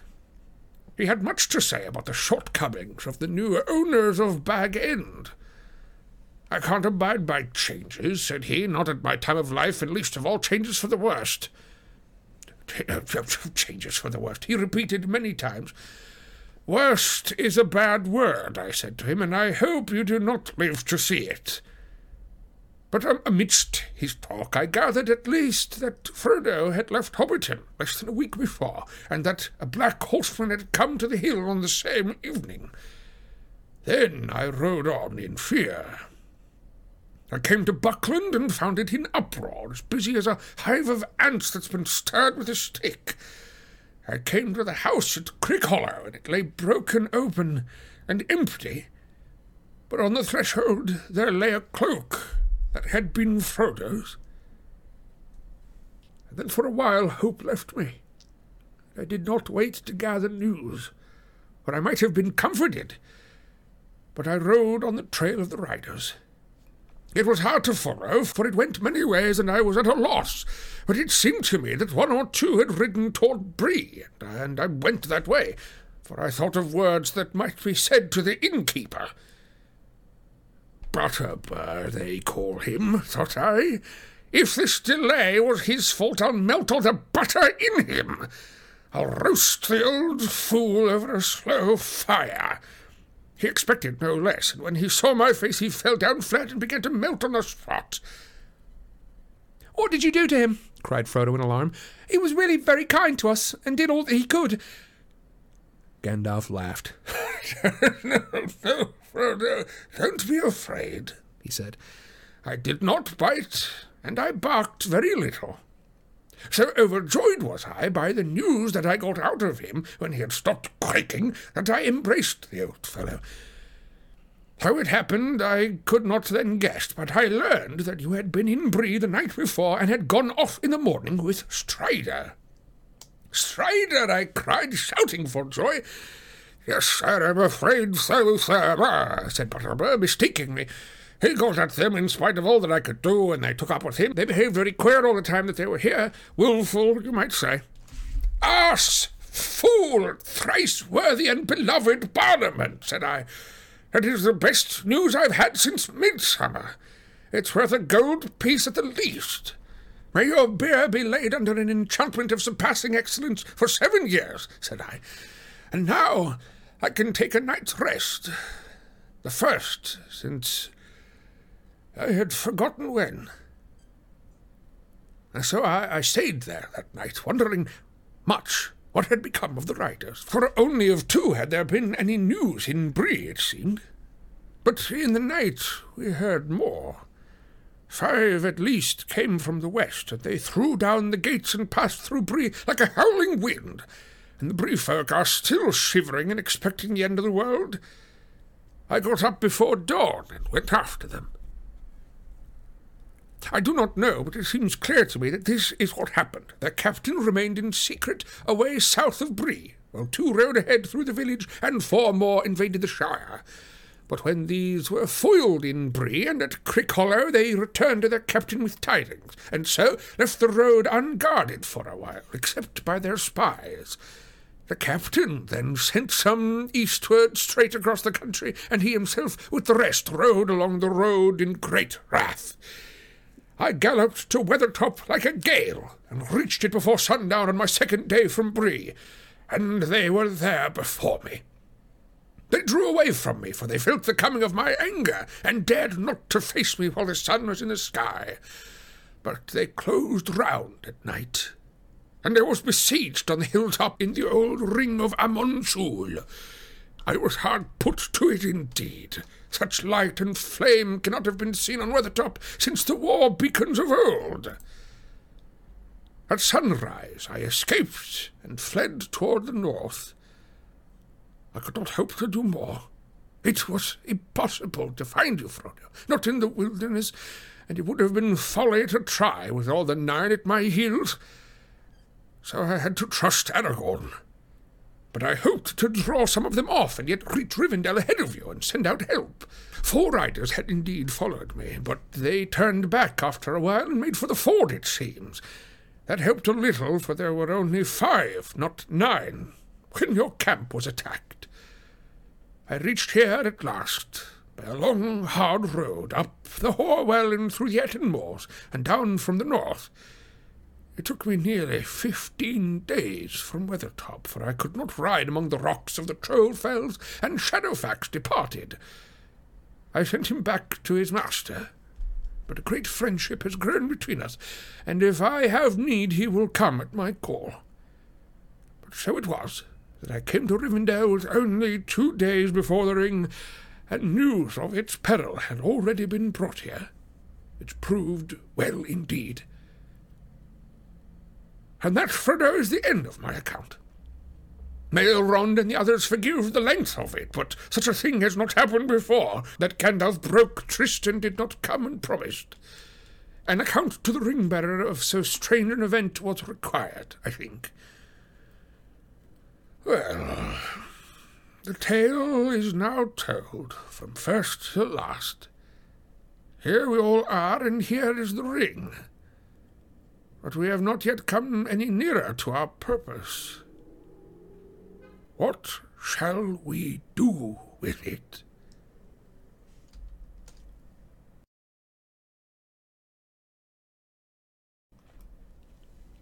There was a silence. At last Elrond spoke again. This is grievous news concerning Saruman, he said, for we trusted him, and he is deep in all of our counsels. It is perilous to study too deeply the arts of the enemy for good or for ill. But such falls and betrayals, alas, have happened before. Of the tales that we have heard this day, the tale of Frodo was most strange to me. I have known few hobbits, save Bilbo here, and it seems to me that he is perhaps not so alone and singular as I have thought him. The world has changed much since I last was on the westward roads. The Barrow-wights we know by many names, and of the old forest many tales have been told. All that now remains is but an outlier of its northern march. Time was when a squirrel could go from tree to tree from what is now the Shire to Dunland, west of Isengard. In those lands I journeyed once, and many things wild and strange I knew. But I had forgotten Bombadil, if indeed this is the same that walked the woods and hills long ago, and even then was older than the old. That was not his name then. Iarwain Ben Adar, we called him, oldest and fatherless. But many other name he has since been given by other folk. Forn by the dwarves, Orald by northern men, and other names besides. He is a strange creature, but maybe I should have summoned him to our council. He would not have come, said Gandalf. Could we not still send messages to him and obtain his help? asked Erestor. It seems that he has a power even over the ring. No, I should not put it so, said Gandalf. Say rather that the ring has no power over him. He is his own master, but he cannot alter the ring itself, nor break its power over others. And now he is withdrawn into a little land, within bounds that he has set, though none can see them, waiting perhaps for a change of days, and he will not step beyond them. But within those bounds nothing seems to dismay him, said Erestor. Would he not take the ring and keep it there, forever harmless? No, no, said Gandalf. Not willingly. He, he might do so if all the free folk of the world begged him, but he would not understand the need. And if he were given the ring, he would soon forget it, or most likely throw it away. Such things have no hold upon his mind. He would be a most unsafe guardian, and that alone is answer enough. But in any case, said Glorfindel, to send the ring to him would only postpone the day of evil. He is far away. We could not now take it back to him unguessed, unmarked by any spy, and even if we could, soon or late the Lord of the Rings would learn of its hiding place and bend all of his power toward it. Could that power be defied by Bombadil alone? I think not. I think that in the end, if all else is conquered, Bombadil will fall, last as he was first, and then night will come. I know little of Iarwain save the name, said Galdor, but Glorfindel, I think, is right. Power to defy our enemy is not in him unless such power is in the earth itself. And yet we see that Sauron can torture and destroy the very hills. What power still remains lies with us, here in Imladris, or with Círdan at the Havens, or in Lorien. But have they the strength? Have we here the strength to withstand the enemy, the coming of Sauron at last, when all else is overthrown? I have not the strength, said Elrond. neither have they. Then if the ring cannot be kept from him forever by strength, said Glorfindel, two things only remain for us to attempt to send it over the sea, or to destroy it.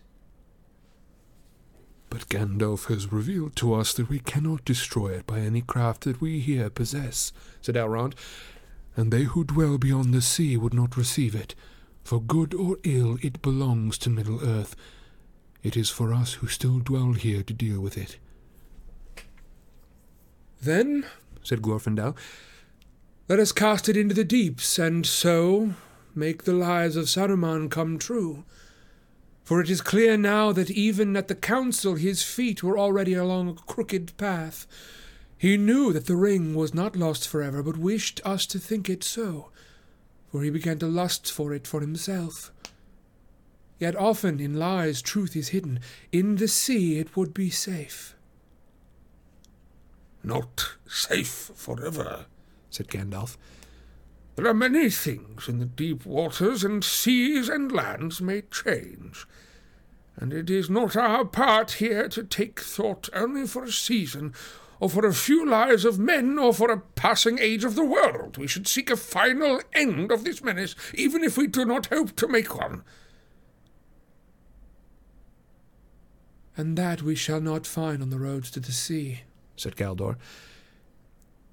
If the return to Iarwain be thought too dangerous, then flight to the sea is now fraught with gravest peril. My heart tells me that Sauron will expect us to take the western way when he learns what has befallen. He soon will. The Nine have been unhorsed indeed, but that is but a respite ere they find new steeds and swifter. Only the waning might of Gondor stands now between him and a march in power along the coasts to the north. And if he comes, assailing the white towers and the havens, hereafter the elves may have no escape from the lengthening shadows of Middle Earth. Long yet that march will be delayed, said Boromir.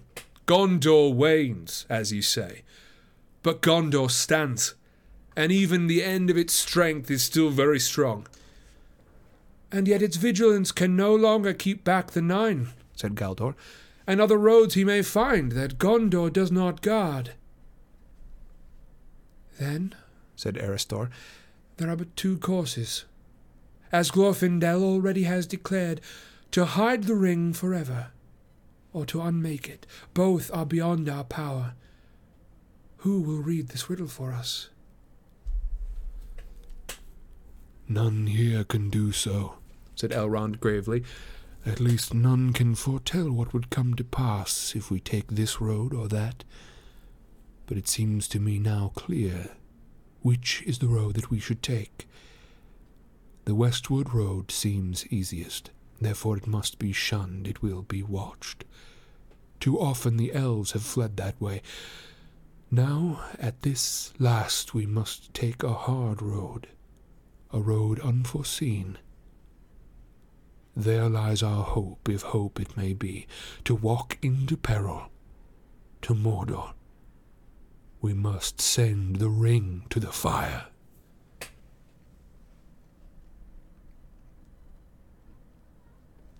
Silence fell again. Frodo, even in that fair house looking out upon a sunlit valley filled with the noise of clear waters, felt a dead darkness in his heart. Boromir stirred, and Frodo looked at him. He was fingering his great horn and frowning. At length he spoke. I do not understand all this, he said. Saruman is a traitor, but did he not have a glimpse of wisdom? Why do you speak ever of hiding and destroying? Why should we not think that the great ring has come into our hands to serve us in the very hour of need?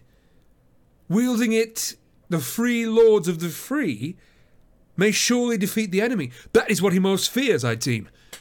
The men of Gondor are valiant, and they will never submit, but they may be beaten down. Valor needs first strength and then a weapon. Let the ring be your weapon. If it's got any power, as you say, take it and go forth to victory. Alas, no, said Elrond. We cannot use the ruling ring. That we now know too well. It belongs to Sauron and was made by him alone, and it is altogether evil. Its strength, Boromir, is too great for anyone to wield at will, save only for those who already have great power of their own. But for them it holds an even deadlier peril. The very desire of it corrupts the heart. Consider Saruman. If any of the wise should with this ring overthrow the Lord of Mordor, using his own art he would set himself on Sauron's throne, and yet another Dark Lord would appear. And that is another reason why the ring should be destroyed. As long as it is in the world, it will be a danger even to the wise for nothing is evil in the beginning. Even Sauron was not so. I fear to take the ring to hide it. I will not take the ring to wield it. Nor I, said Gandalf. Boromir looked at them doubtfully, but he bowed his head. So be it, he said. Then in Gondor we must trust to such weapons as we have. And at the least, while the wise ones guard this ring we will fight on, mayhaps the sword that was broken may still stem the tide. If the hand that wields it has inherited not an heirloom only, but the sinews of the kings of men. Who can tell? said Aragorn. But we will put it to the test one day. May the day not be too long delayed, said Boromir. For though I do not ask for aid, we need it. It would comfort us to know that others fought also with all the means that they have. Then be comforted, said Elrond, for there are other powers and realms that you know not, and they are hidden from you. Anduin the Great flows past many shores ere it comes to Argonath and the gates of Gondor. Still, it might be well for all, said Glóin the dwarf, if these strengths were joined and the powers of each were used in league. Other rings there might be less treacherous that might be used in our need. The seven are lost to us. If Balin has not found the ring of Thror, which was the last, naught has been heard of it since Thror perished in Moria. Indeed, I may now reveal that it was partly in hope to find that ring that Balin went away. Balin will find no ring in Moria, said Gandalf. Thror gave it to Thrain, his son, but not Thrain to Thorin. It was taken with torment from Thrain in the dungeons of Dol Guldur. I came too late.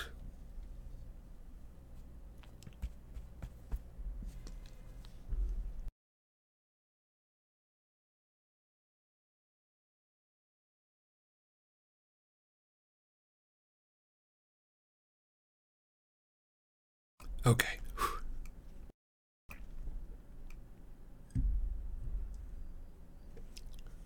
Uh, alas, cried Glóin, when will the day come of our revenge? But still there are the three. What of the three rings of the elves? Very mighty rings, it's said. Do not the elf lords keep them? Yet they too were made by the Dark Lord long ago. Are they idle? I see elf lords here, will they not say? The elves returned no answer. Did you not hear me, Glóin? said Elrond.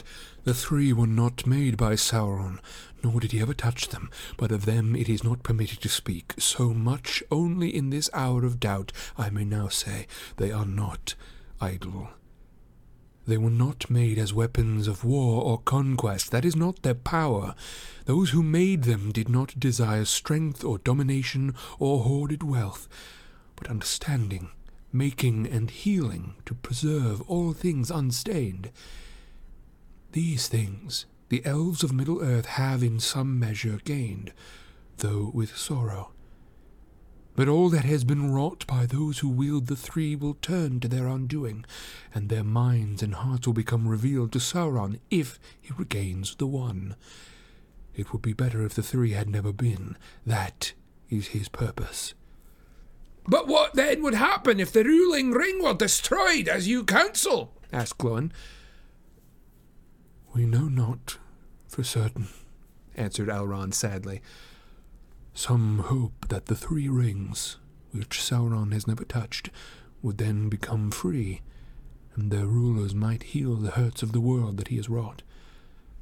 But maybe, when the one has gone, the three will fail, and many fair things will fade and be forgotten. That is my belief. Yet all the elves are willing to endure this chance, said Glorfindel, if by it the power of Sauron may be broken, and the fear of his dominion will be taken away forever. Thus we return once more to the destroying of the ring, said Erestor. And yet we come no nearer. What strength have we for the finding of the fire in which it was made? That is the path of despair of folly, I would say, if the long wisdom of Elrond did not forbid me. Despair or folly? said Gandalf. It is not despair, for despair is only for those who see the end beyond all doubt. We do not. It is wisdom to recognize necessity when all other courses have been weighed, though as folly it may appear to those who cling to false hope. Well, let folly be our cloak, a veil before the eyes of the enemy, for he is very wise, and weighs all things to a nicety in the scales of his malice. But the only measure that he knows is desire, desire for power, and so he judges all hearts. Into his heart the thought will not enter that any would refuse it, that having the ring we may seek to destroy it, if we seek this, we shall put him out of reckoning. At least for a while, said Elrond. The road must be trod, but it will be very hard, and neither strength nor wisdom will carry us far upon it. This quest may be attempted by the weak with as much hope as the strong. Yet such is oft the course of deeds that move the wheels of the world. Small hands do them, because they must, while the eyes of the great are elsewhere.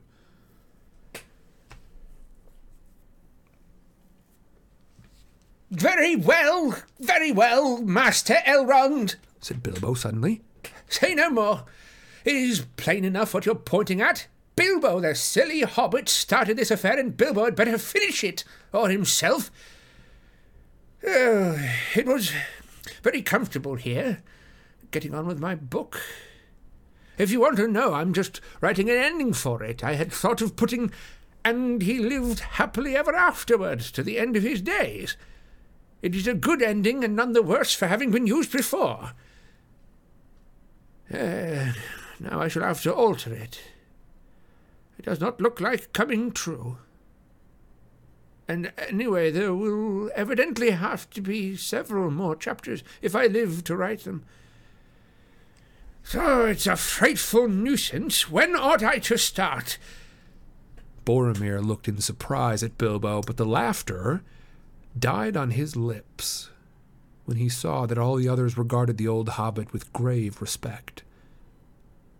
Only Glóin smiled, but his smile came from old memories. Of course, my dear Bilbo, said Gandalf. If you really had started this affair, you might be expected to finish it.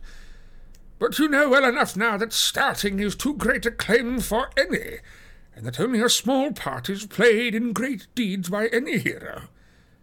You need not bow, though the word was meant, and we do not doubt that under jest you are making a valiant offer, but one beyond your strength, Bilbo. You cannot take this thing back. It has passed on. If you need my advice any longer, I should say that your part is ended, unless, as a recorder, finish your book and leave the ending unaltered. There is still hope for it. But get ready to write a sequel when they come back.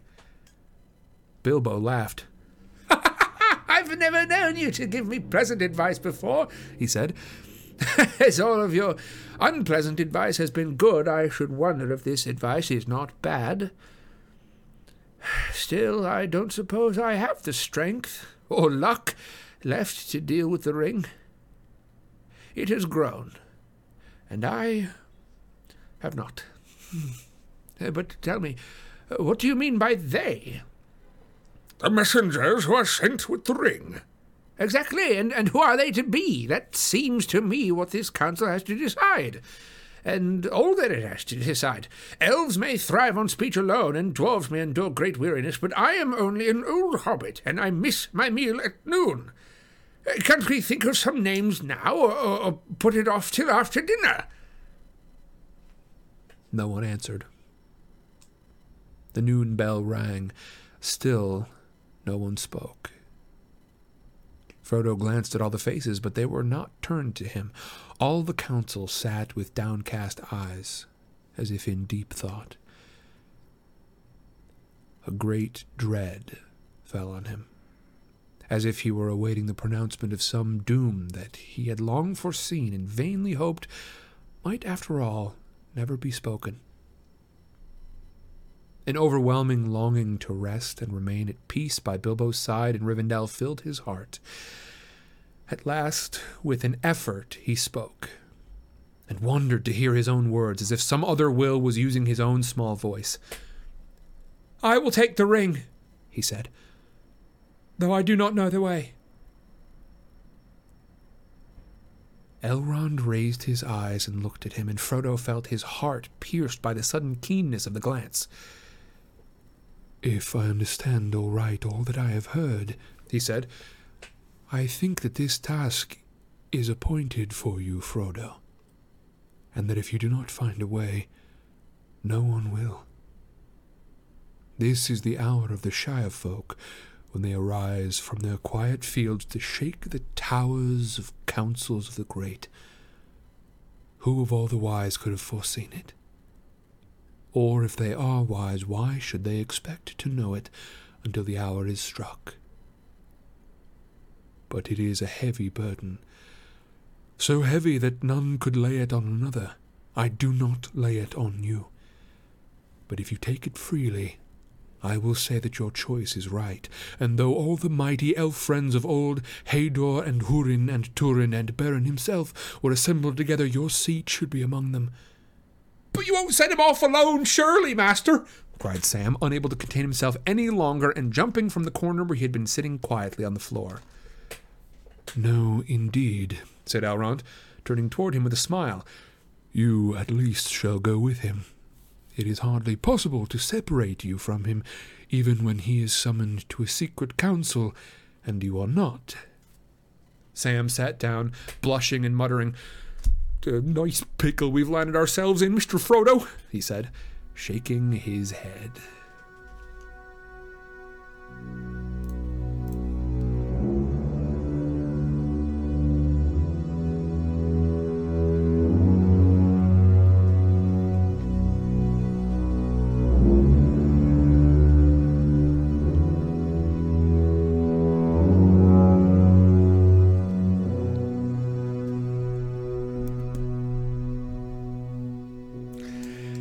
We did it. We reached the end on this most beastly of all chapters. Uh, very much so. I mean, like for real. Where's my spreadsheet at? Um, it is. Not only is it the longest chapter in this first book, but it is about 6,000 words longer than the next longest chapter, which we're going to be reading next week.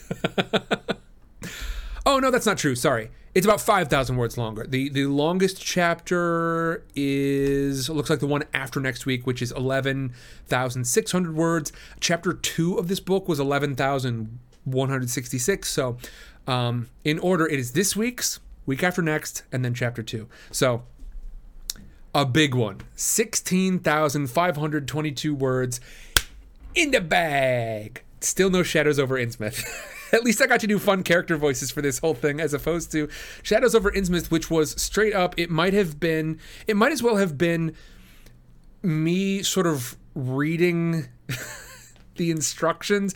It would have been reading the instruction manual for a walking tour of the town of Innsmouth. I would I would have been reading the training manual for for walking tour guides of the town of Innsmouth.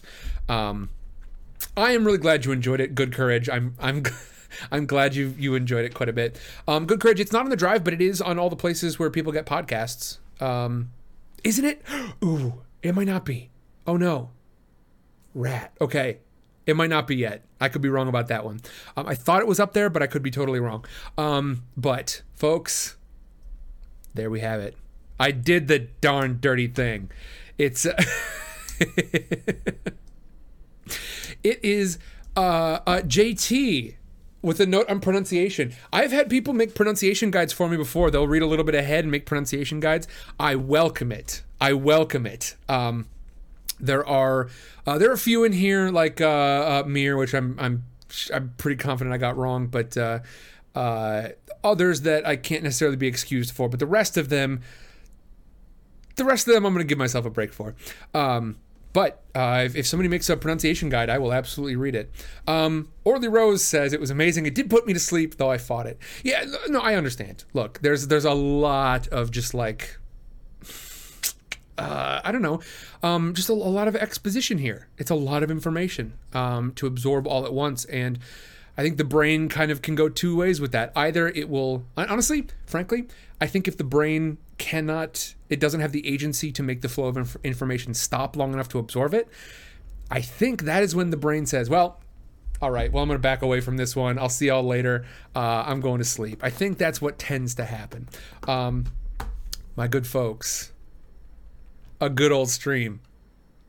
A good old stream. I thought that went overall pretty well. Um, uh, Gandalf caught up. Gandalf's voice caught up to me a little bit, as did um, uh, our our dwarf friend. And yet, I did it. I did the thing. Uh, seeing some good gifts over in Discord right now.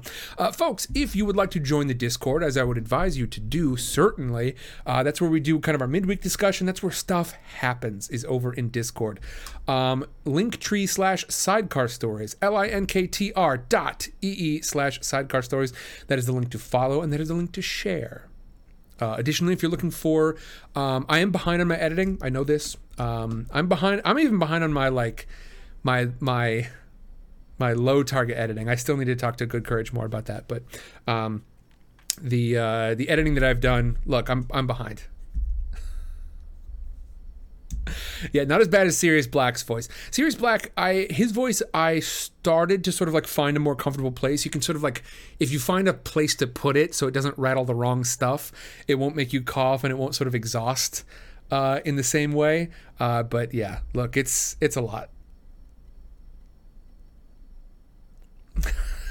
Proteus Spade says, uh, and this is a quote, and I don't, I'm not familiar with this quote, so somebody's gonna have to tell me what this is from. Proteus Spade says, "quote You may be too young to understand it now, little Sally, but nothing can kill a show like too much exposition."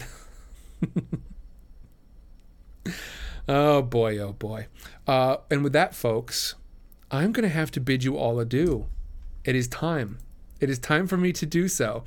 Um, uh, Proteus Spade I think yes, a, a, a, bean is probably in order, but I'm going to I'm gonna I'm going to delay that until another time, um, possibly next week when I'm hopefully more on my schedule. Like I said, this week has been kind of nuts. Uh, I am going to, and it's not quite done yet. Um, on Saturday, I believe, is when um, all things will be set mostly normal. Fingers crossed. We'll see. We'll see. Hopefully. Folks, thank you very much for joining me here. Uh, let's see who we can raid over to. Who's online right now? Let's go see Travis McElroy uh, playing Superliminal, uh, a very interesting game. I love these perspective based puzzle games. Uh, we're going to raid on over there. Uh, o equals yo, gang. If you want to join in the raid, you don't have to click nothing. Just. just just hold still. We're gonna head on over. O equals yo. That's our that's our goofy little our goofy little sign. It's our shibboleth to know one another. Um, but uh, let's run on over. I want to see some. Let's see some some good hype. Tell Travis I say hi. I love y'all. I'll see you next week. Bye bye.